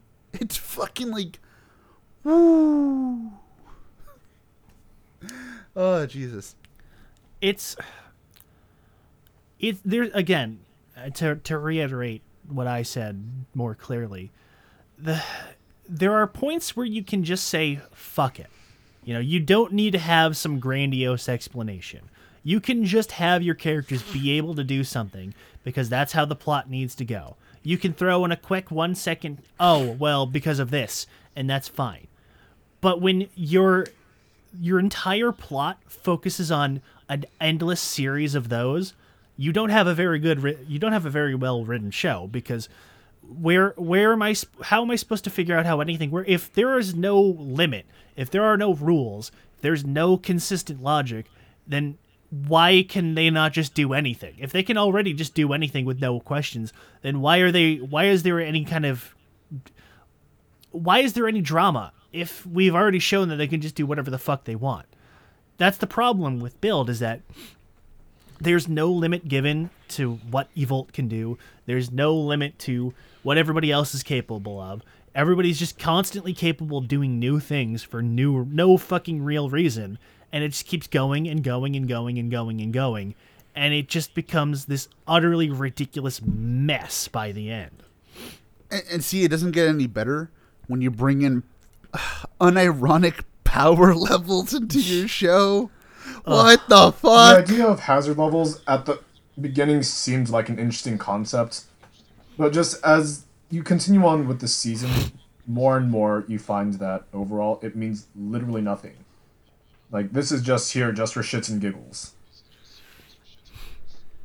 Yeah, exactly. Because honestly, it all started because when they said, "Oh, the only smashes are the only people who." The only people with hazard levels high enough that can keep their human forms are level 3 hazard, or people with level 3s. Banjo was a level 2. And before someone says, but it's Evolt that kept them that way, Evolt literally said in the show, after he grew up, I wasn't able to put anything. He was basically a human with just my DNA in him. There was nothing. He got none of the benefits of being Evolt until he became a writer. So that explanation is out of the fucking window. So even then, like literally after they started saying hazard levels were important, even then they basically shot themselves in the foot because it's like, I guess fuck it. I guess fuck it. Like, because again, like, and I had mentioned this at the beginning of the show, like, how does Evolt just suddenly know how high these things go? How does he have a numbering system that humans can actually understand? Where did the numbering system even come from? What is a hazard level really? Is it really just like a danger level? Like, oh, this snake is a hazard level 2, you know? Like it's something like that. Like there's no exactly. There's no real like base. Like even like DBZ did them shittily, and they're the one. It's the one that fucking invented it. Yeah. It's just here's a number. This number means how powerful you are. Oh, the number doesn't actually matter because the characters can just overcome it, or they have more powerful abilities because something whatever. So even since literally the dawn of their creation, power levels have not meant anything. Exactly. And here they don't even mean anything more because there's no basis for what the fuck is like 4.2? What is that supposed to compare to? What is a fucking 5.6? Like how is that more like how is that more powerful than whatever it was before? It's like if you wanted to say level 7 can change a bottle from to gold or silver. Okay?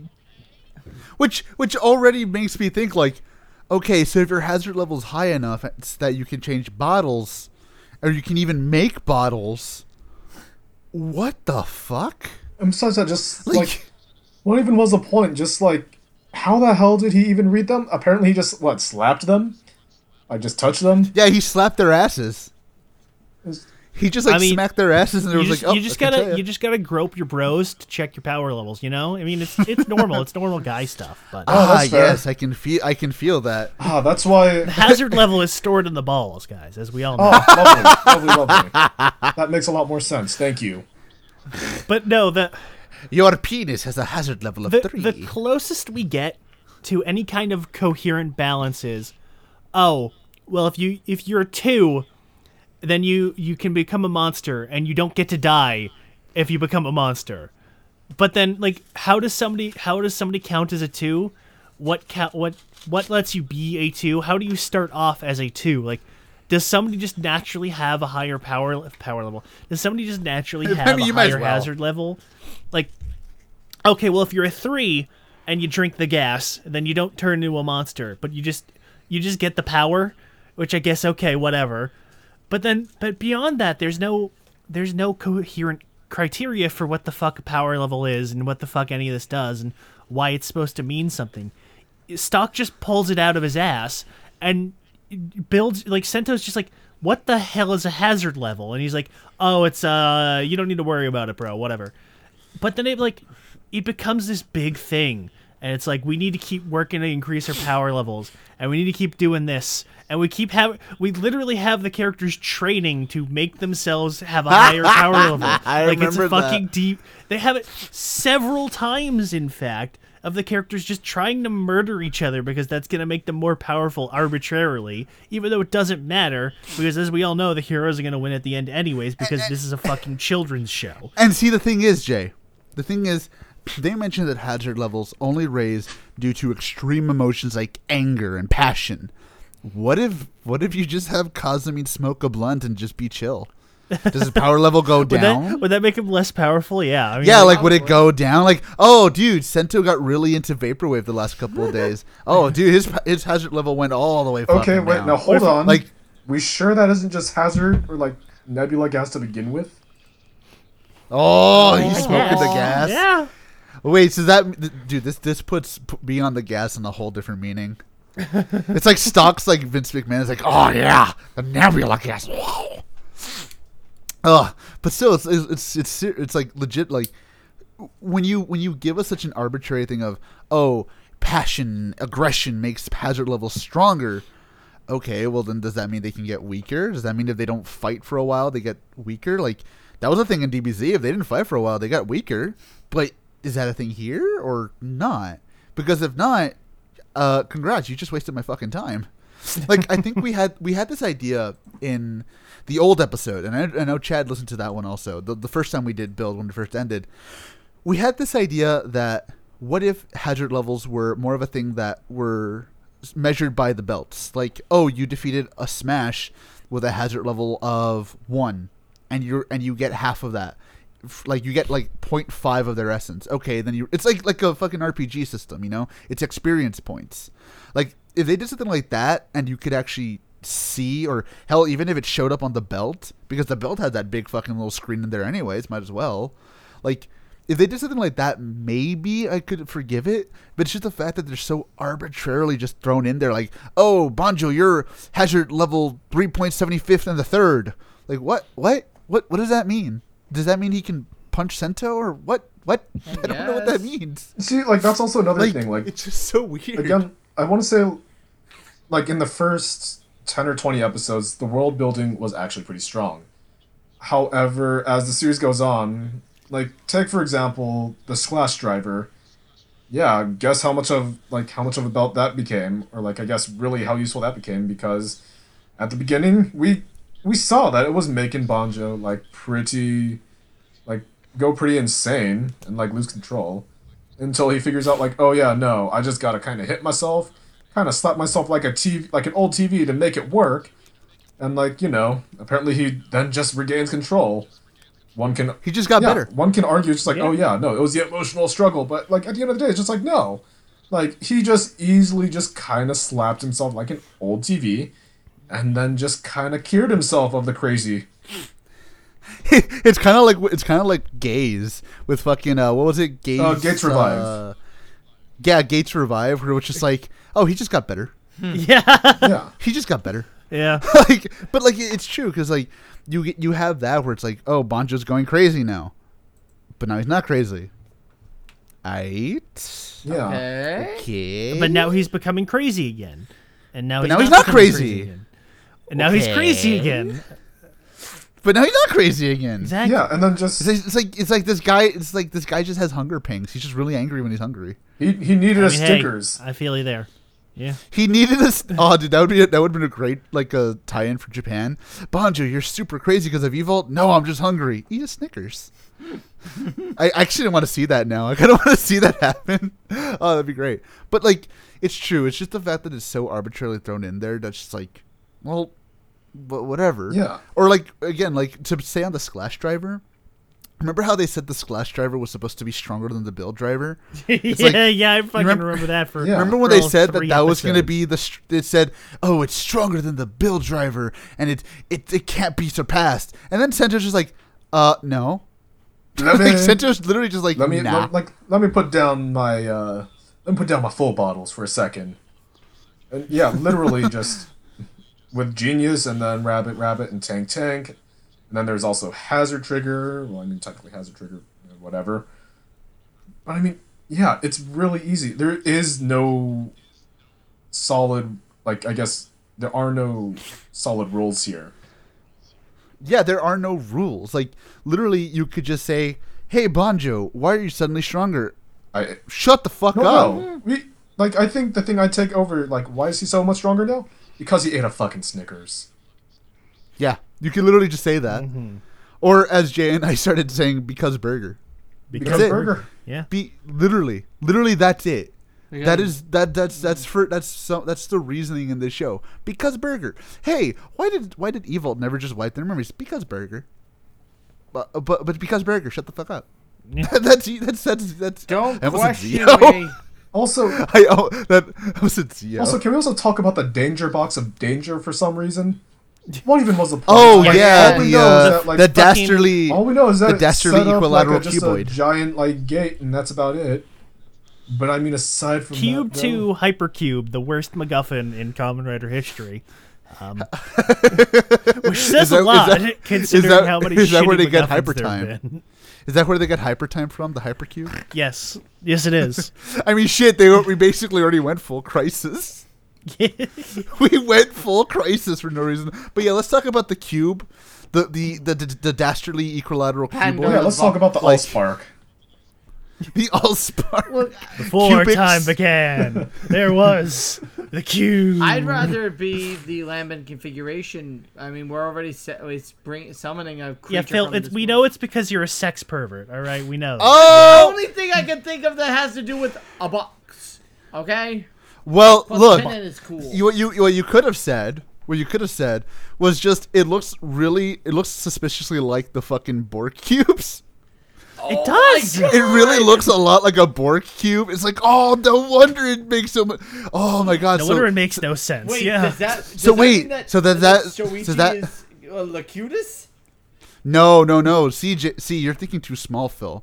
Because the Borg cube made a new world, and in that world, Amazon Season 2 happened. That's why we get Haruka as a Borg. Oh my god! You gotta think, man. Here's. You got, look, I'm using my 2 million Borg IQ here, but it's just fucking, I actually want to just think it's just a Borg cube. It's like, in reality, everything in Star Trek is all done in miniatures, and that's just the real Borg prop they got from Mars. That'd be great.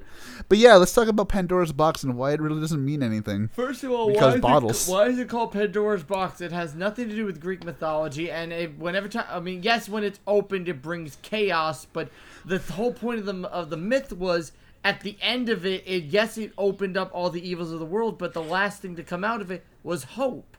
That Phil, let me ask you this question. Name me one time in Kamen Rider we named a creature and or a artifact after something in Greek mythology that actually followed itself. Well, I was about to say something, but then you added the criteria of Greek mythology, so I'm not going to say anything. Well, I mean, if we think about it, like Norse mythology and Gaim, it really is no meaning.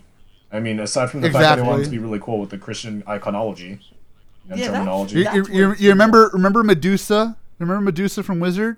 Yeah, remember how many times she actually followed the Medusa myth? Oh, I remember. None. I'm just saying. No, I know what you're saying, but it's obvious that they're just calling it that because it sounds cool. That's why I called it the equilateral cuboid, because it doesn't matter what you call this thing. It's a fucking box. It is literally the box of danger. The danger box. Dan the danger box, man. There you go. Oh, could you imagine if Dan popped out of that fucking thing? Holy shit, that'd be hilarious. Oh, I kind of want that now. But yeah, what was the box about? It murders planets, but Evolt murders planets, doesn't he? So why does he want the thing to murder the planet? Evolt made the box, I think. If I remember the V Cinema correctly, he made it. No. Like, according to the V Cinema, I think it was like a thing that they all kind of fought over. So basically, like calling it the Allspark is also just kind of accurate. But fair enough. You know what? I'm also just gonna do a quick Google search for the Pandora's box. So they made the box, but the box destroys planets. But Evil doesn't want to destroy a planet. He wants to eat it. So why would you want to destroy your food? Destroying and eating it's the same thing for him. But why would you want... Okay, why would you want to blend your steak before eating it? Because I want to drink my steak. Duh. Yeah, you're a fucking knacker, but still. I don't know. Like, that'd just be nasty, dude. AJ, you're trying to find logic with somebody who's using a giant Rubik's Cube. Yes. Because this show is built on logic. Anyways, the problem is that the box. It's just they spend so much time fighting over it, but they never actually explain what the hell it does or what its powers are or where it came from or anything like that. So it's just a big fucking box. It holds bottles in it, and it can make giant walls and towers and shit. I guess. What you're saying is Sento. You could have this best match, or you could have the mystery box. The box. Go for the box. Go for the box. Okay, so looking back at the V Cinemas and also the information pulled from there. The Pandora box was a powerful weapon used by the Blood Tribe to annihilate countless civilizations and their native planets. When the Blood Tribe targeted the planet Mars, they were successful in utilizing the box's might to its full potential by raising Pandora's Tower, that completely wiped out most, if not the entire Martian civilization. The Queen at the time, Vernage, was vainly successful in stopping their streak of destruction by separating their souls from their bodies. However, due to the innate biology of the Blood Tribe, they were able to save themselves by storing their souls inside the Pandora Box, which was kept on the planet Mars for an unspecified amount of time. In 1994, an unmanned space probe landed in proximity of the box, which allowed Evolt to latch a piece of his soul onto the space probe as it returned to Earth and fused with the soul of Banjo Ryuga. Okay. All right. So what? It makes sense, I suppose. What? So the Allspark. Also, why? Yeah, basically. Why would Mars let this evil-looking alien build a tower that would destroy their entire civilization?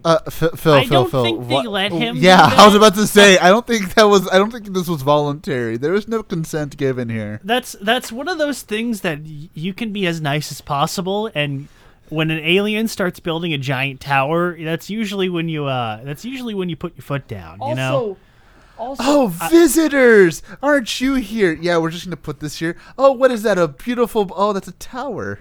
All right, well, let's get the pitchforks. Also, how the hell does the Skywall even work? Why did the Skywall only affect Japan?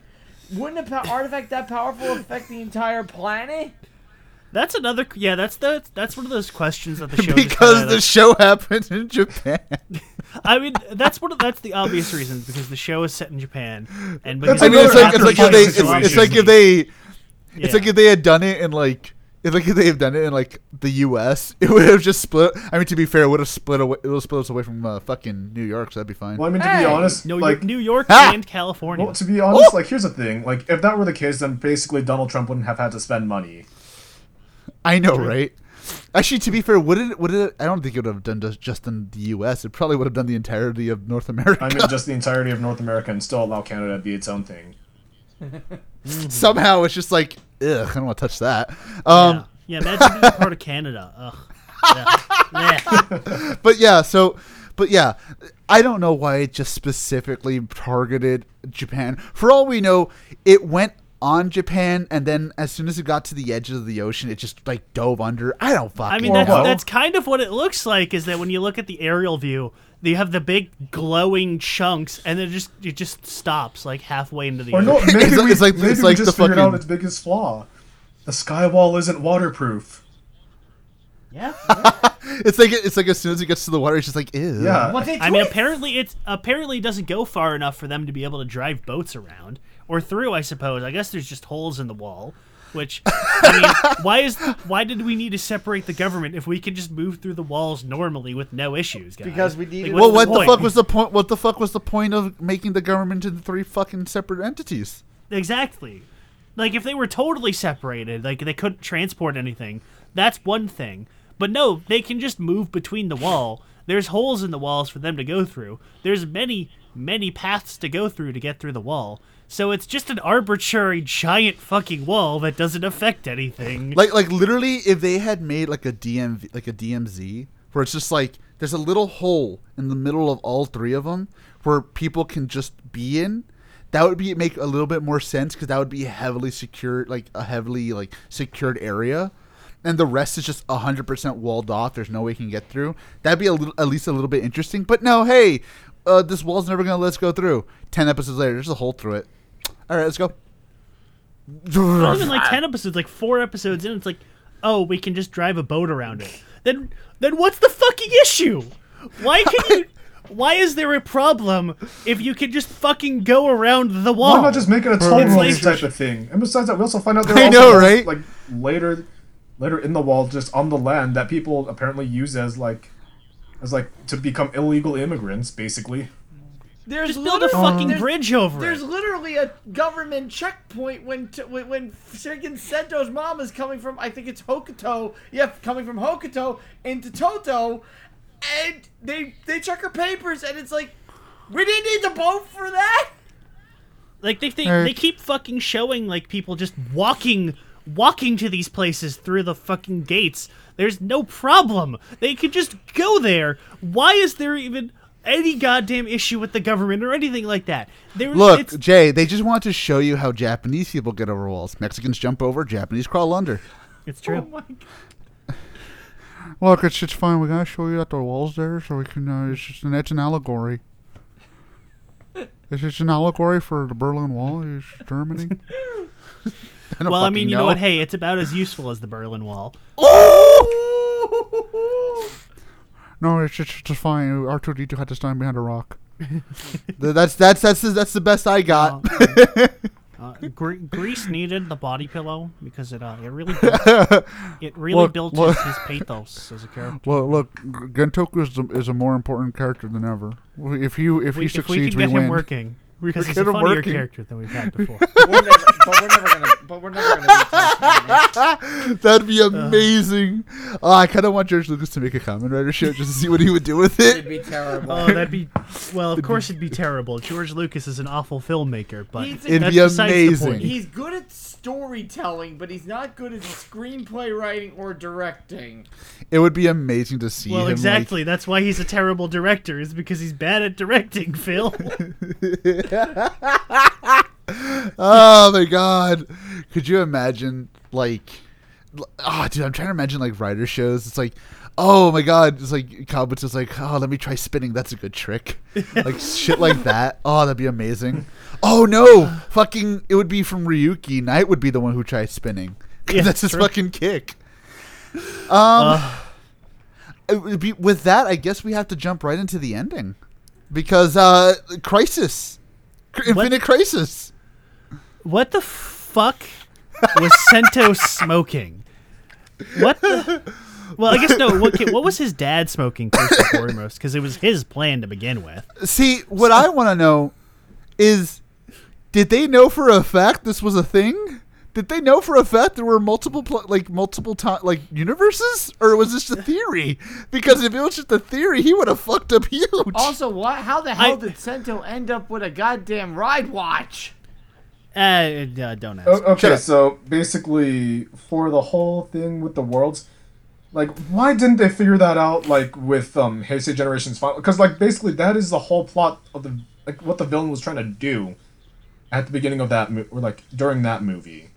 So it's yeah, that was literally the plot of the movie, is that, oh, there's just other worlds out there and we're going to try to merge the worlds because evil. Yeah. And then they tried that again in Zi-O. See, but here's the thing though, for the ending of Build, this is what happens when you also try and this is a flaw of Kamen Rider in general. This is what happens when you do multiverse theory. Multiverse theory's a bitch. Yep. And here's the thing, because they set up Build in a world where it's basically, oh yeah, no, this is its own alternative universe where the government kind of fell on itself because someone set up a giant stone gate, that wasn't waterproof.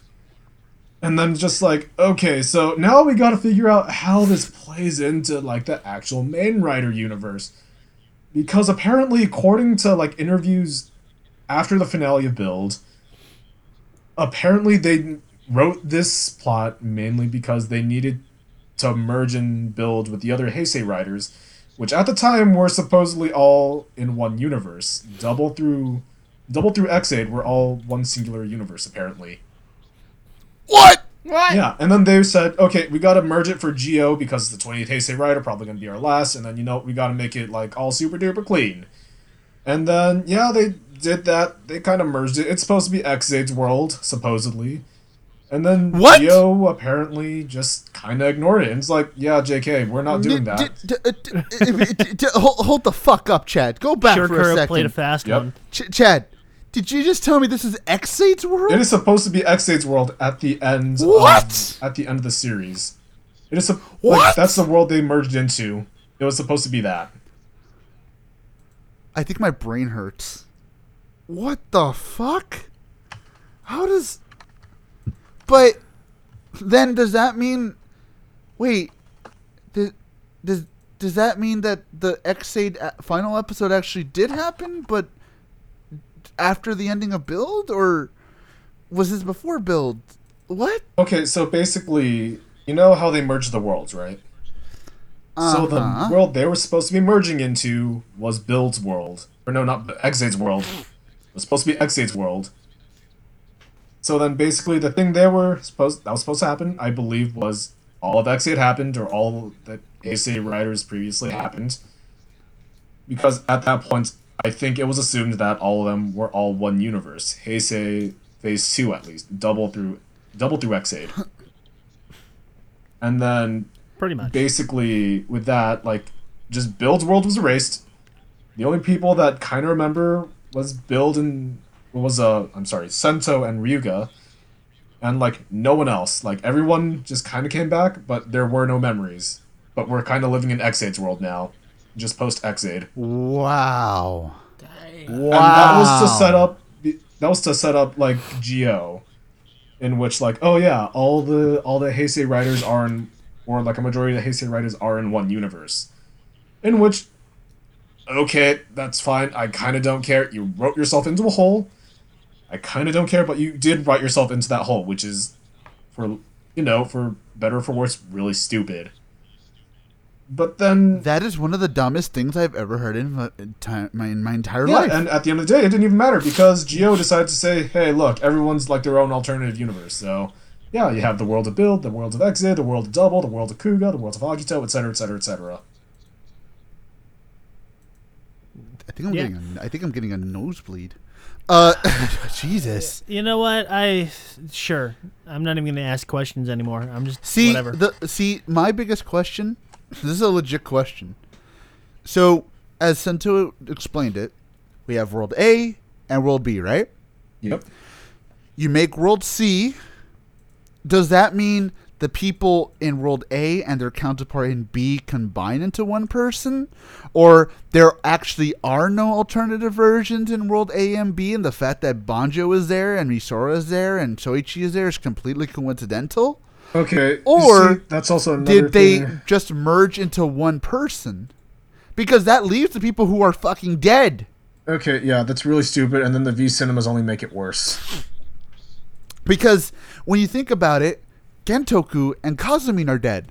Does that mean that Gentoku and Kazumi from World A just kind of wake up one day and are like, what the fuck? Like, there needs to be some answers here, because you can't just leave me hanging like that. What the fuck? Like it's literally, like Jay said, it's like Crisis. It's like fucking DC all over. What the fuck? You can't do that. I think the problem is that they try to merge the worlds, but merging it doesn't make any sense at all. It would have made way. I had this written down, but I forgot where I put it. I think the problem is that merging the worlds doesn't do anything, because you have a world where, there was one world with the wall, and there was one world without the wall. So what the fuck does merging them together do? There was a world with the wall, except now it doesn't have the wall, so nothing mattered. So it was like it was basically just the other world to begin with. Why didn't we just go? The only real reason they did that, because we needed an excuse to get rid of Evolt, because by that point he was too ultra duper super powerful. But you could have just, like, it would have been way easier and somehow more coherent if they just time traveled. If it was just Evolt can open up black holes, he can already do that. So just the black hole, we made a black hole and that let us go back in time, and that let us stop Evolt before he got his powers back and he turned on the box and blah blah blah blah blah whatever. I mean, to be fair, Jay, time travel's a whole other set of fucking worms. Mm-hmm. Exactly. No, that would have just caused more issues. But at least there is a coherent explanation for why everything's fixed. Merging the worlds doesn't really have any kind of coherent ending to it, because there's no point to merging the world, because it doesn't make any sense. God damn it! No, it doesn't. And the thing is, like, again. It brings up so many fucking questions, like, do the people even remember? Are the people from A and B fused into one person? Is it just a big coincidence that there's counterparts in A and B? Do the people who are dead get revived? Like, who the fuck knows? I I don't know. Nobody knows, and nobody ever wanted to fucking explain it to me because everyone I ask is just, shut the fuck up. That's what they say to me because it's like, gee. And like, you know what? At least with time travel, you literally could just say, oh, it's, what are those rules where you just go back in time, but like, you just go, it's basically just your consciousness going back in time, not you yourself. Trying to think. Let's go with Days of Future Past, okay? Yeah, that was. I didn't want to use that one because I know there are other examples, but that's, you know what, that's probably the easiest example everybody can understand. Yeah, let's go with Days of Future Past. Like, your consciousness goes back in time, but you don't. Okay, that at least makes sense why nobody remembers it except for them. And hell, you could even just send Sento and Banjo. That's all you need to do, and explain it from there. Okay, so I found the direct quote because I know this was said by someone. Okay, so according to an interview quoted by producer Takehito Omori, his setup of the New World in the final episodes of Build was so that post-series writer crossovers would be possible. So again, it was supposed to be that Build was set in Ex-Aid's world at the end of Build, so that was the New World, quote-unquote. However... He strikes again. However, Shirakura himself, being himself, decided to just integrate the series into the timeline, Skywall and all, justifying with the explanation that the Skywall existed at the time of Build's debut in 2017. And then, as Tsukasa would state in the Kabuto arc, time and space was being warped, causing various anomalies in the timelines. Your mileage may vary on how you think the writer multiverse works. That is not a Shirakura quote, but it's just like, basically, that's how it's basically turned out. That's my reaction to that. Because, like, look, okay, someone could say out there, and I know someone's going to, because you know who the fuck you are.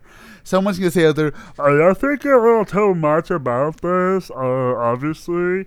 It's like, you know what? If I had asked what kind of liquid the fucking bottles have inside them, then yeah, that's me thinking too much about it.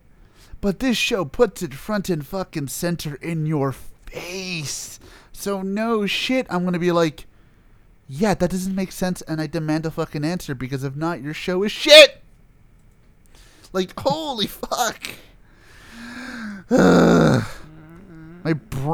brain actually is just like, fucking hell. Fucking hell. Like, my brain's just like, no, kill this fucking show. And again, it's like, I don't even hate this show. Like, it's just, ugh. But anyways... I think. Oh, you know what? Before we end off, Dragon Rabbit or whatever the fuck it was called looked like shit. You're dead. Yeah, that's because apparently like they were supposed to use some other suit, and then apparently something happened to the suit, and then they had to basically rely on the Gondor Rising. I don't know the assets. No way. Apparently something happened to the suit. That's at least the rumor. But the no. I do not. You know what? It looks about on par with Gombo Rising, I believe it. No wonder why it looked really bad. How do you fuck up that bad? Oh my god. I'm going to assume someone accidentally spilled coffee on the rabbit dragon suit. Maybe somebody stole it. Maybe it was like, somebody just walked on the set and took it. Nobody stopped. Amori? Yeah. Or was it Ryan Reynolds? Like... Check Samula Benta. Yeah. Was Samula Benta in Japan? It's like nobody in Japan knows who he is. It's like, oh, you're the Black Power Ranger. Yeah, come on set. Oh yeah, dude. It's like, why are your clothes so bulky, Mr. Benta? Oh, I just had a lot to eat. It's like, where the fuck is the dragon rabbit suit? He's just like wearing it on the fucking plane. Benta! I am not a thief. Oh, no, but Jay, it's okay. They made a meme video about it, and that doesn't mean anything, apparently. It's him on video stealing it. Even though it's him stealing the fucking shit. Oh, but it's okay, Jay. We're not supposed to say anything about it because it's racist. Anyways. Yeah. I guess with that being said, you know what time it is. Because I don't. It's time to jump right into our final thoughts. So let's give it to Chad. Yeah. So, overall, Build was just kind of okay. The first 25-ish episodes were pretty solid. They're debatably first 30-ish. Again, really just coming back to this after giving some time and space, and also a lot of people slapping me in the face of telling me why Build is so good and why I'm always going to be wrong, and telling me, like, oh, the law of victory's always been decided. Yeah, no, I mean, just, like, it's kind of just okay. It's really overrated.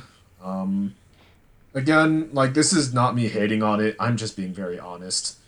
Like, it was pretty solid for its drama, again, but I want to say none of the ideas were really all that original. We've seen other seasons do the same thing. Maybe for better, maybe for worse. Maybe we also are quote-unquote paying homage to the original Kamen Rider, because we had two riders, one the genius, the other one basically a man wanting out revenge, taken by an evil society and modified to become Kamen Riders who are technically supposed to be evil, and I don't know, basically I'd be repeating all of Kamen Rider, the original 1971 series, and saying, oh yeah, let's just slap a fresh coat of paint on it and add toy gimmicks, and a villain who doesn't know what the hell he's doing. Mm. So I mean, overall, it's like, it was just kind of okay. I mean, for what it was until it lasted. At the same time, it's like, it's, if you like it, that's fine. If you think I'm shitting on it, hell yeah, I'm shitting on it. It's like, I don't care. Like, it's a fine season. It's the best. No. Is it a giant mess near the end?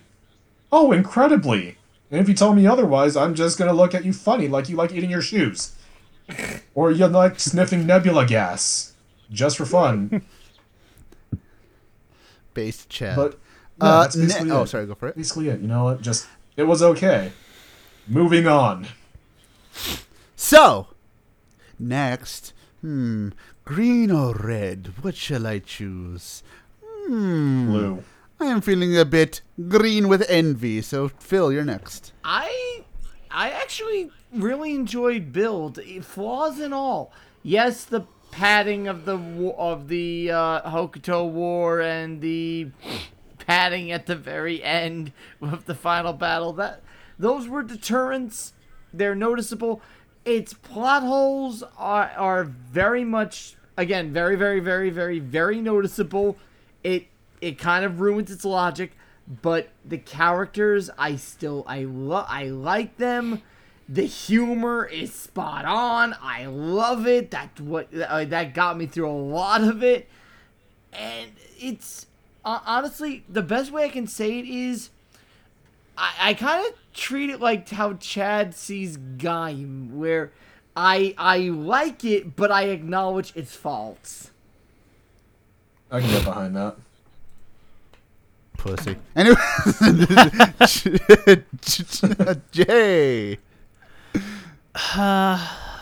This one's a weird one for me because, similar to Ex-Aid, I was kind of looking forward to go back to this and looking back on it because I remember really, really liking Build up until like episode 34, 35, and I remember absolutely fucking hating it for the rest of the show.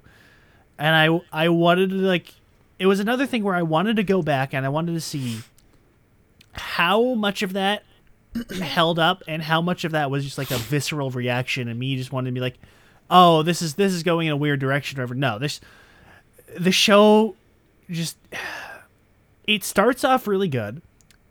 Honestly, the first arc is a little slow, mostly because it's a mystery plot where you already know the mystery going in because it's the most obvious answer ever. And I wanted to bring this up earlier, but I saw somebody once compare it to Chase in Drive, where there was a big mystery about, oh, what happened to Proto Drive? Where is he? Who, you know, what's going on with him?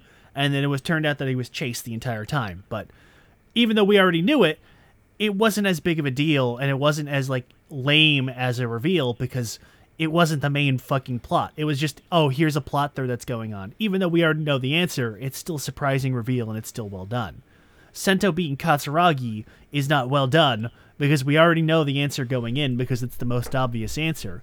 But because the entire show is built around it, it's just a waste of time once it happens, and everything else is just a waste of time because we already know the answer.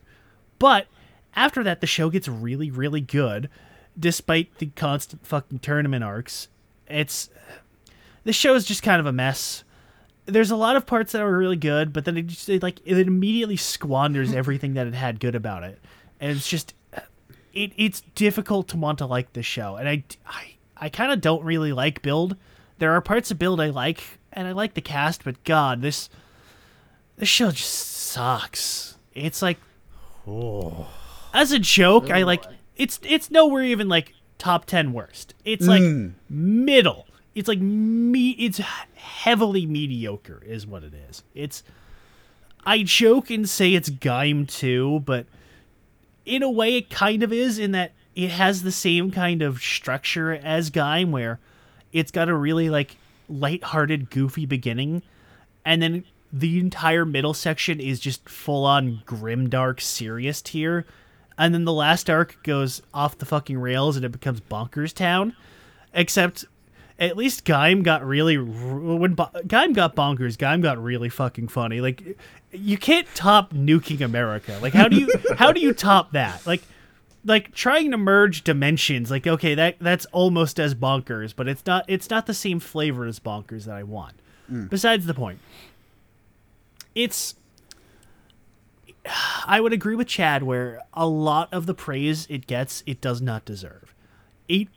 People like it because of the characters, and the characters are good, but the show itself is just fucking awful at points, and it's kind of a slog to sit through, and I was kind of not enjoying myself for a good chunk of the show. It's just, I can't really recommend Build. I kind of used to be able to recommend Build the first time I watched it. I was like, oh, it's good up until the ending when it was really bad. Now I just kind of can't really recommend Build, because it's just there's not really anything of worth that any other show doesn't already do. Yeah, damn it. It's weird. It's really weird, because I'm going to say this right now before anybody says anything. No, it's not Ghost. No, it's not Saber. No, it's not Zi-O. Of course not. If it was anything like this, I'd be a lot more fucking angry. But the thing with Build is that I kind of do feel a little bit like Chad does. Seeing how many people shove this fucking show down my goddamn throat is annoying. But even with that, like, I try to go into Build with not only an open mind, but with a clear mind. As soon as Jay mentioned it to me, I tried to just clear it out of my memory and just go full on, let's try and be as blind as possible. And even then, yeah, you know what? Sometimes some of the character moments are cute. What the fuck ever. Yeah, you know what? Some of the suits are awesome. I can buy a fucking figure art. Yeah, some of the fucking music in this show is actually pretty good. Law of Victory is fucking amazing. But I can listen to that on fucking YouTube. What the fuck does this show have that every other show in existence that everyone says is the greatest doesn't? Oh, great. It has characters. I can go watch Deno for good characters. I can go watch Agito for good characters. Fuck's sake, I can go watch Fies for good characters. Oh, it has a thrilling mystery.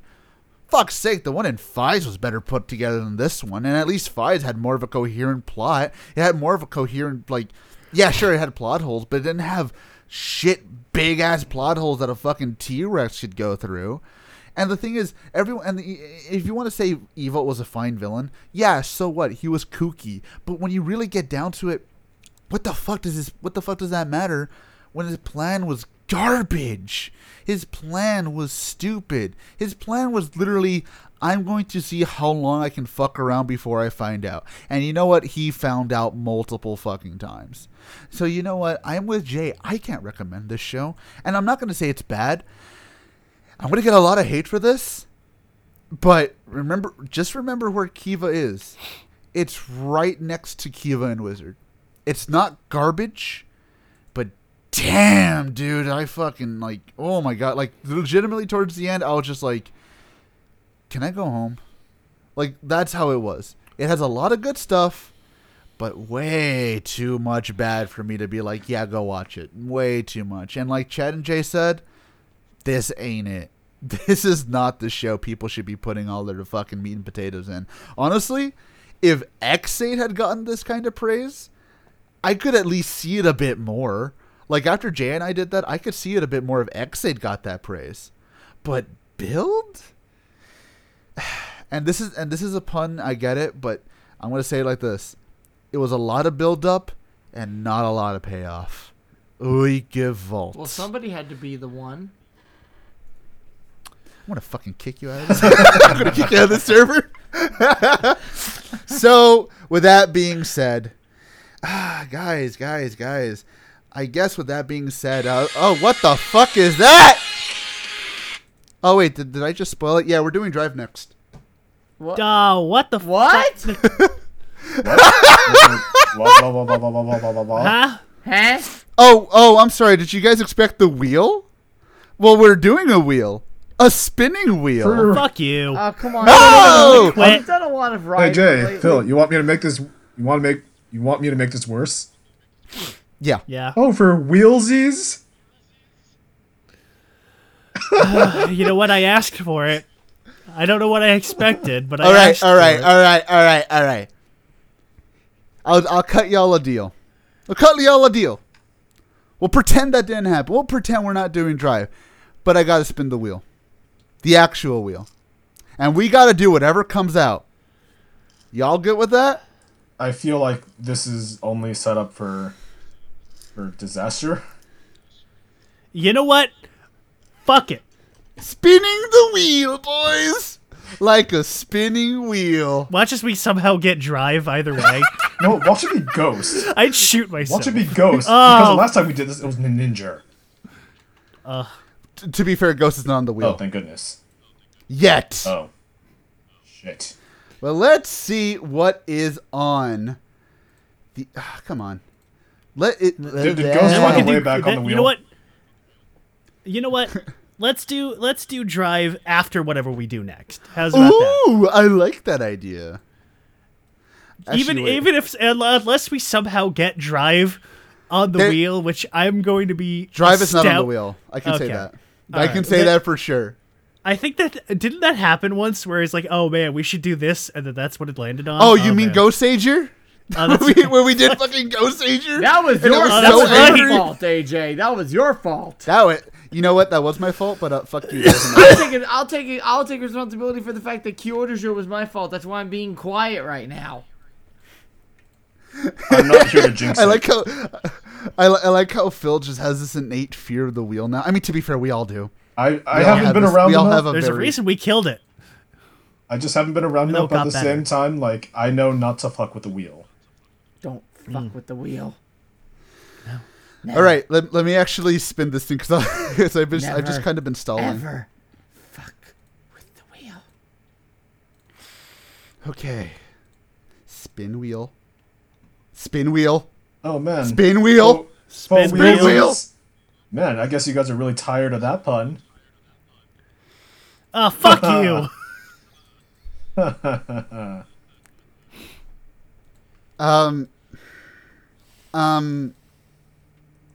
Oh no. Nunny. Oh no. It's too late for this. I need dinner. Oh no. What are you building it up to be? I don't think you guys actually want to know. I'm curious. I didn't tempt fate, but I'm curious. I've got the gun. All right. I'm ready. Just do it. I'm not going to say anything. I'm just going to... Okay, time to check the chats. No, motherfucker! No! Blah, blah, blah. Are you serious? How the fuck? Well, I mean, technically it came out the same year as Drive, actually. No! Why did I tell you guys about tempting the wheel? Wow! How did it do that? Yeah, if you think about it, shuriken and wheels are kind of the same. We literally got rid of it. We got rid of it to do build. It just came back and decided to take revenge and laugh at our suffering corpses. All right, you know what? No, this never happened. I hit the retcon button. All right, we're doing Drive next week. Bye, guys. Look, I told you guys we could have just done Drive. We were eventually gonna have to do this shit anyway. I mean, look. In my defense, I wasn't. I didn't. I wasn't. I wasn't expecting it to literally land on the thing that we fucking skipped a month ago. Like, what are the chances of that happening? Roll irony. Why? We could have done Drive. You know what? Fuck it. No, we're doing Drive. This never happened. Fuck it. I'm going back in time, damn it. Oh, we're going hyper time? Yeah. All right, but Jay, okay. No, Jay. Okay. Let me cut you a deal then. We'll do Ninja after Drive. Dealing with the devil. As long as we, you know what, we need to get it out of the way because it's gonna keep showing up. You know what? No, yeah. If we don't do it soon, the next time we spin the wheel, it's gonna fucking show up again. So you know what? It's just gonna keep showing up. So sure. So we might as well. Let's do Drive. Dealing with the devil. Wait. So you want to do the Drive thing? Sure. Drive and then okay. Let's. Okay, because... Let's do the good one first. No, let's do the bad thing first, then get the good thing out. Like a spinning wheel. You know what? Fuck it. You know what? Yeah, let's get this out of the way now, and then we can clean our palette with something good. Yes. Okay, how long is Ninja anyways? 50, I think. It's about the same length for the two shows. Shuriken TTTTD Titty Ninjas. 47 fucking episodes, eat my ass. Yep, it is 47. Can we do half?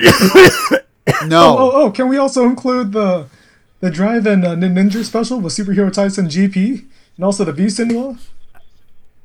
I mean, you know what? Hey, if we're going to do the two after each other, we might as well. I should go buy a lottery ticket. Could we maybe add Nope. You know what? Well, to be fair... Can we also include, let's see, Ninja versus, what was it? Tokuger? Ah, man. You know what? Just for shits and giggles, we should just, like, say we're doing a Ninja and instead do Ninja Steel. Actually, no, I think Ninja Steel's worse. Yeah, Ninja Steel's worse. Either way, we lose. Yeah, there is no winning battle here. We've lost. Game over. Whoever wins, we lose. Dealing with the number. Motherfucker. How the fuck? You had to have your little comic saying sorry, not this time. You gave us the fucking mystery box, AJ. You know we were gonna pick the mystery box. You literally pulled what Sento did. That just means we're as smart as Sento, doesn't it? Yeah, we're not. That means I get to be a fucking brilliant genius physicist. You know what? Hey, you can make your own drugs. No, since I'm the one that was basically saying, hey, since you guys are choosing the box, this is only going to end so well. What does that make me? Smart. Ah, I feel like Banjo Ryuga. Fantastic. So does that mean we go full monkey? Ook. We go full monk mode. Dude, I mean, Banjo was full monkey. So, just for the record, everyone, this is probably going to be staying in the recording. And, you know what? Overall, as you can see, the wheel has broken us again. I'm the only one that has been unbroken, mainly because I'm the only one that's remained unbroken ever since Amazon's. He's got that samurai spirit in him. He can't be broken. Oh, we'll break. Obviously, it broke Phil enough to delude himself. He looks like Kazumi. Anyway, so next time we are. I look like Tom Cruise. And I'm Kazunobu Kota. No, I mean, you do. Right next to Ninja, it was Garo VR or Hibiki. Oh, fucking come on. Every time. Oh, someone's saying look on the bright side. What bright side? What bright side? The only bright side. Mr. Brightside. The only bright side to Ninja is the bright side of the sword I'm going to be shoving into my fucking stomach. Oh, you mean a Ninja Ichibanto? Actually, no, we're doing a... I'm surprised you remember what it's called. I have a weird memory for a lot of things. We're doing Ninja, not Shuriken, or not fucking Shinkenger. So the samurai thing doesn't work. Well, how did ninjas commit suicide? Just jumping off a cliff? Yeah, various ways. Usually, this could have been a lot of things, but whatever. I threw a smoke bomb in the wrong position and it fell off a cliff. You threw the wrong bomb, basically.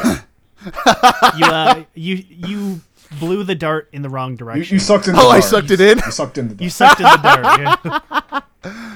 Or basically you decided to wear bright orange and then decided to yell out "believe it" every time. All based.